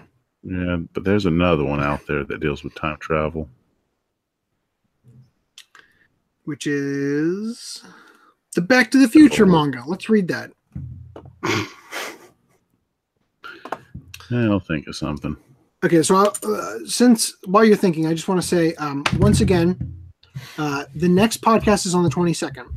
That means that by the time we get to the next podcast, uh, we will have passed the 20th deadline for me to get those thousand subscribers. So if you've got any alt accounts or any way that you can think of to help us get to a thousand subscribers, I would really, really appreciate it. Um, because we you know it's it's a struggle it's a struggle to get there and it would just be nice to not to to be able to smooth over that road bump and not have to worry about it um so any anything you guys can do would be very appreciative um other than that uh, i think uh i think that's it for us um and augie i have seen i guarantee it much weirder things than uh cosplay sex battle drone fetish whatever it's called uh, I've seen much weirder things with my wife. I guarantee it. So, Oh, oh, have you ever watched a movie and all they did was just film the inside jokes that no one would get because they're not part of the group?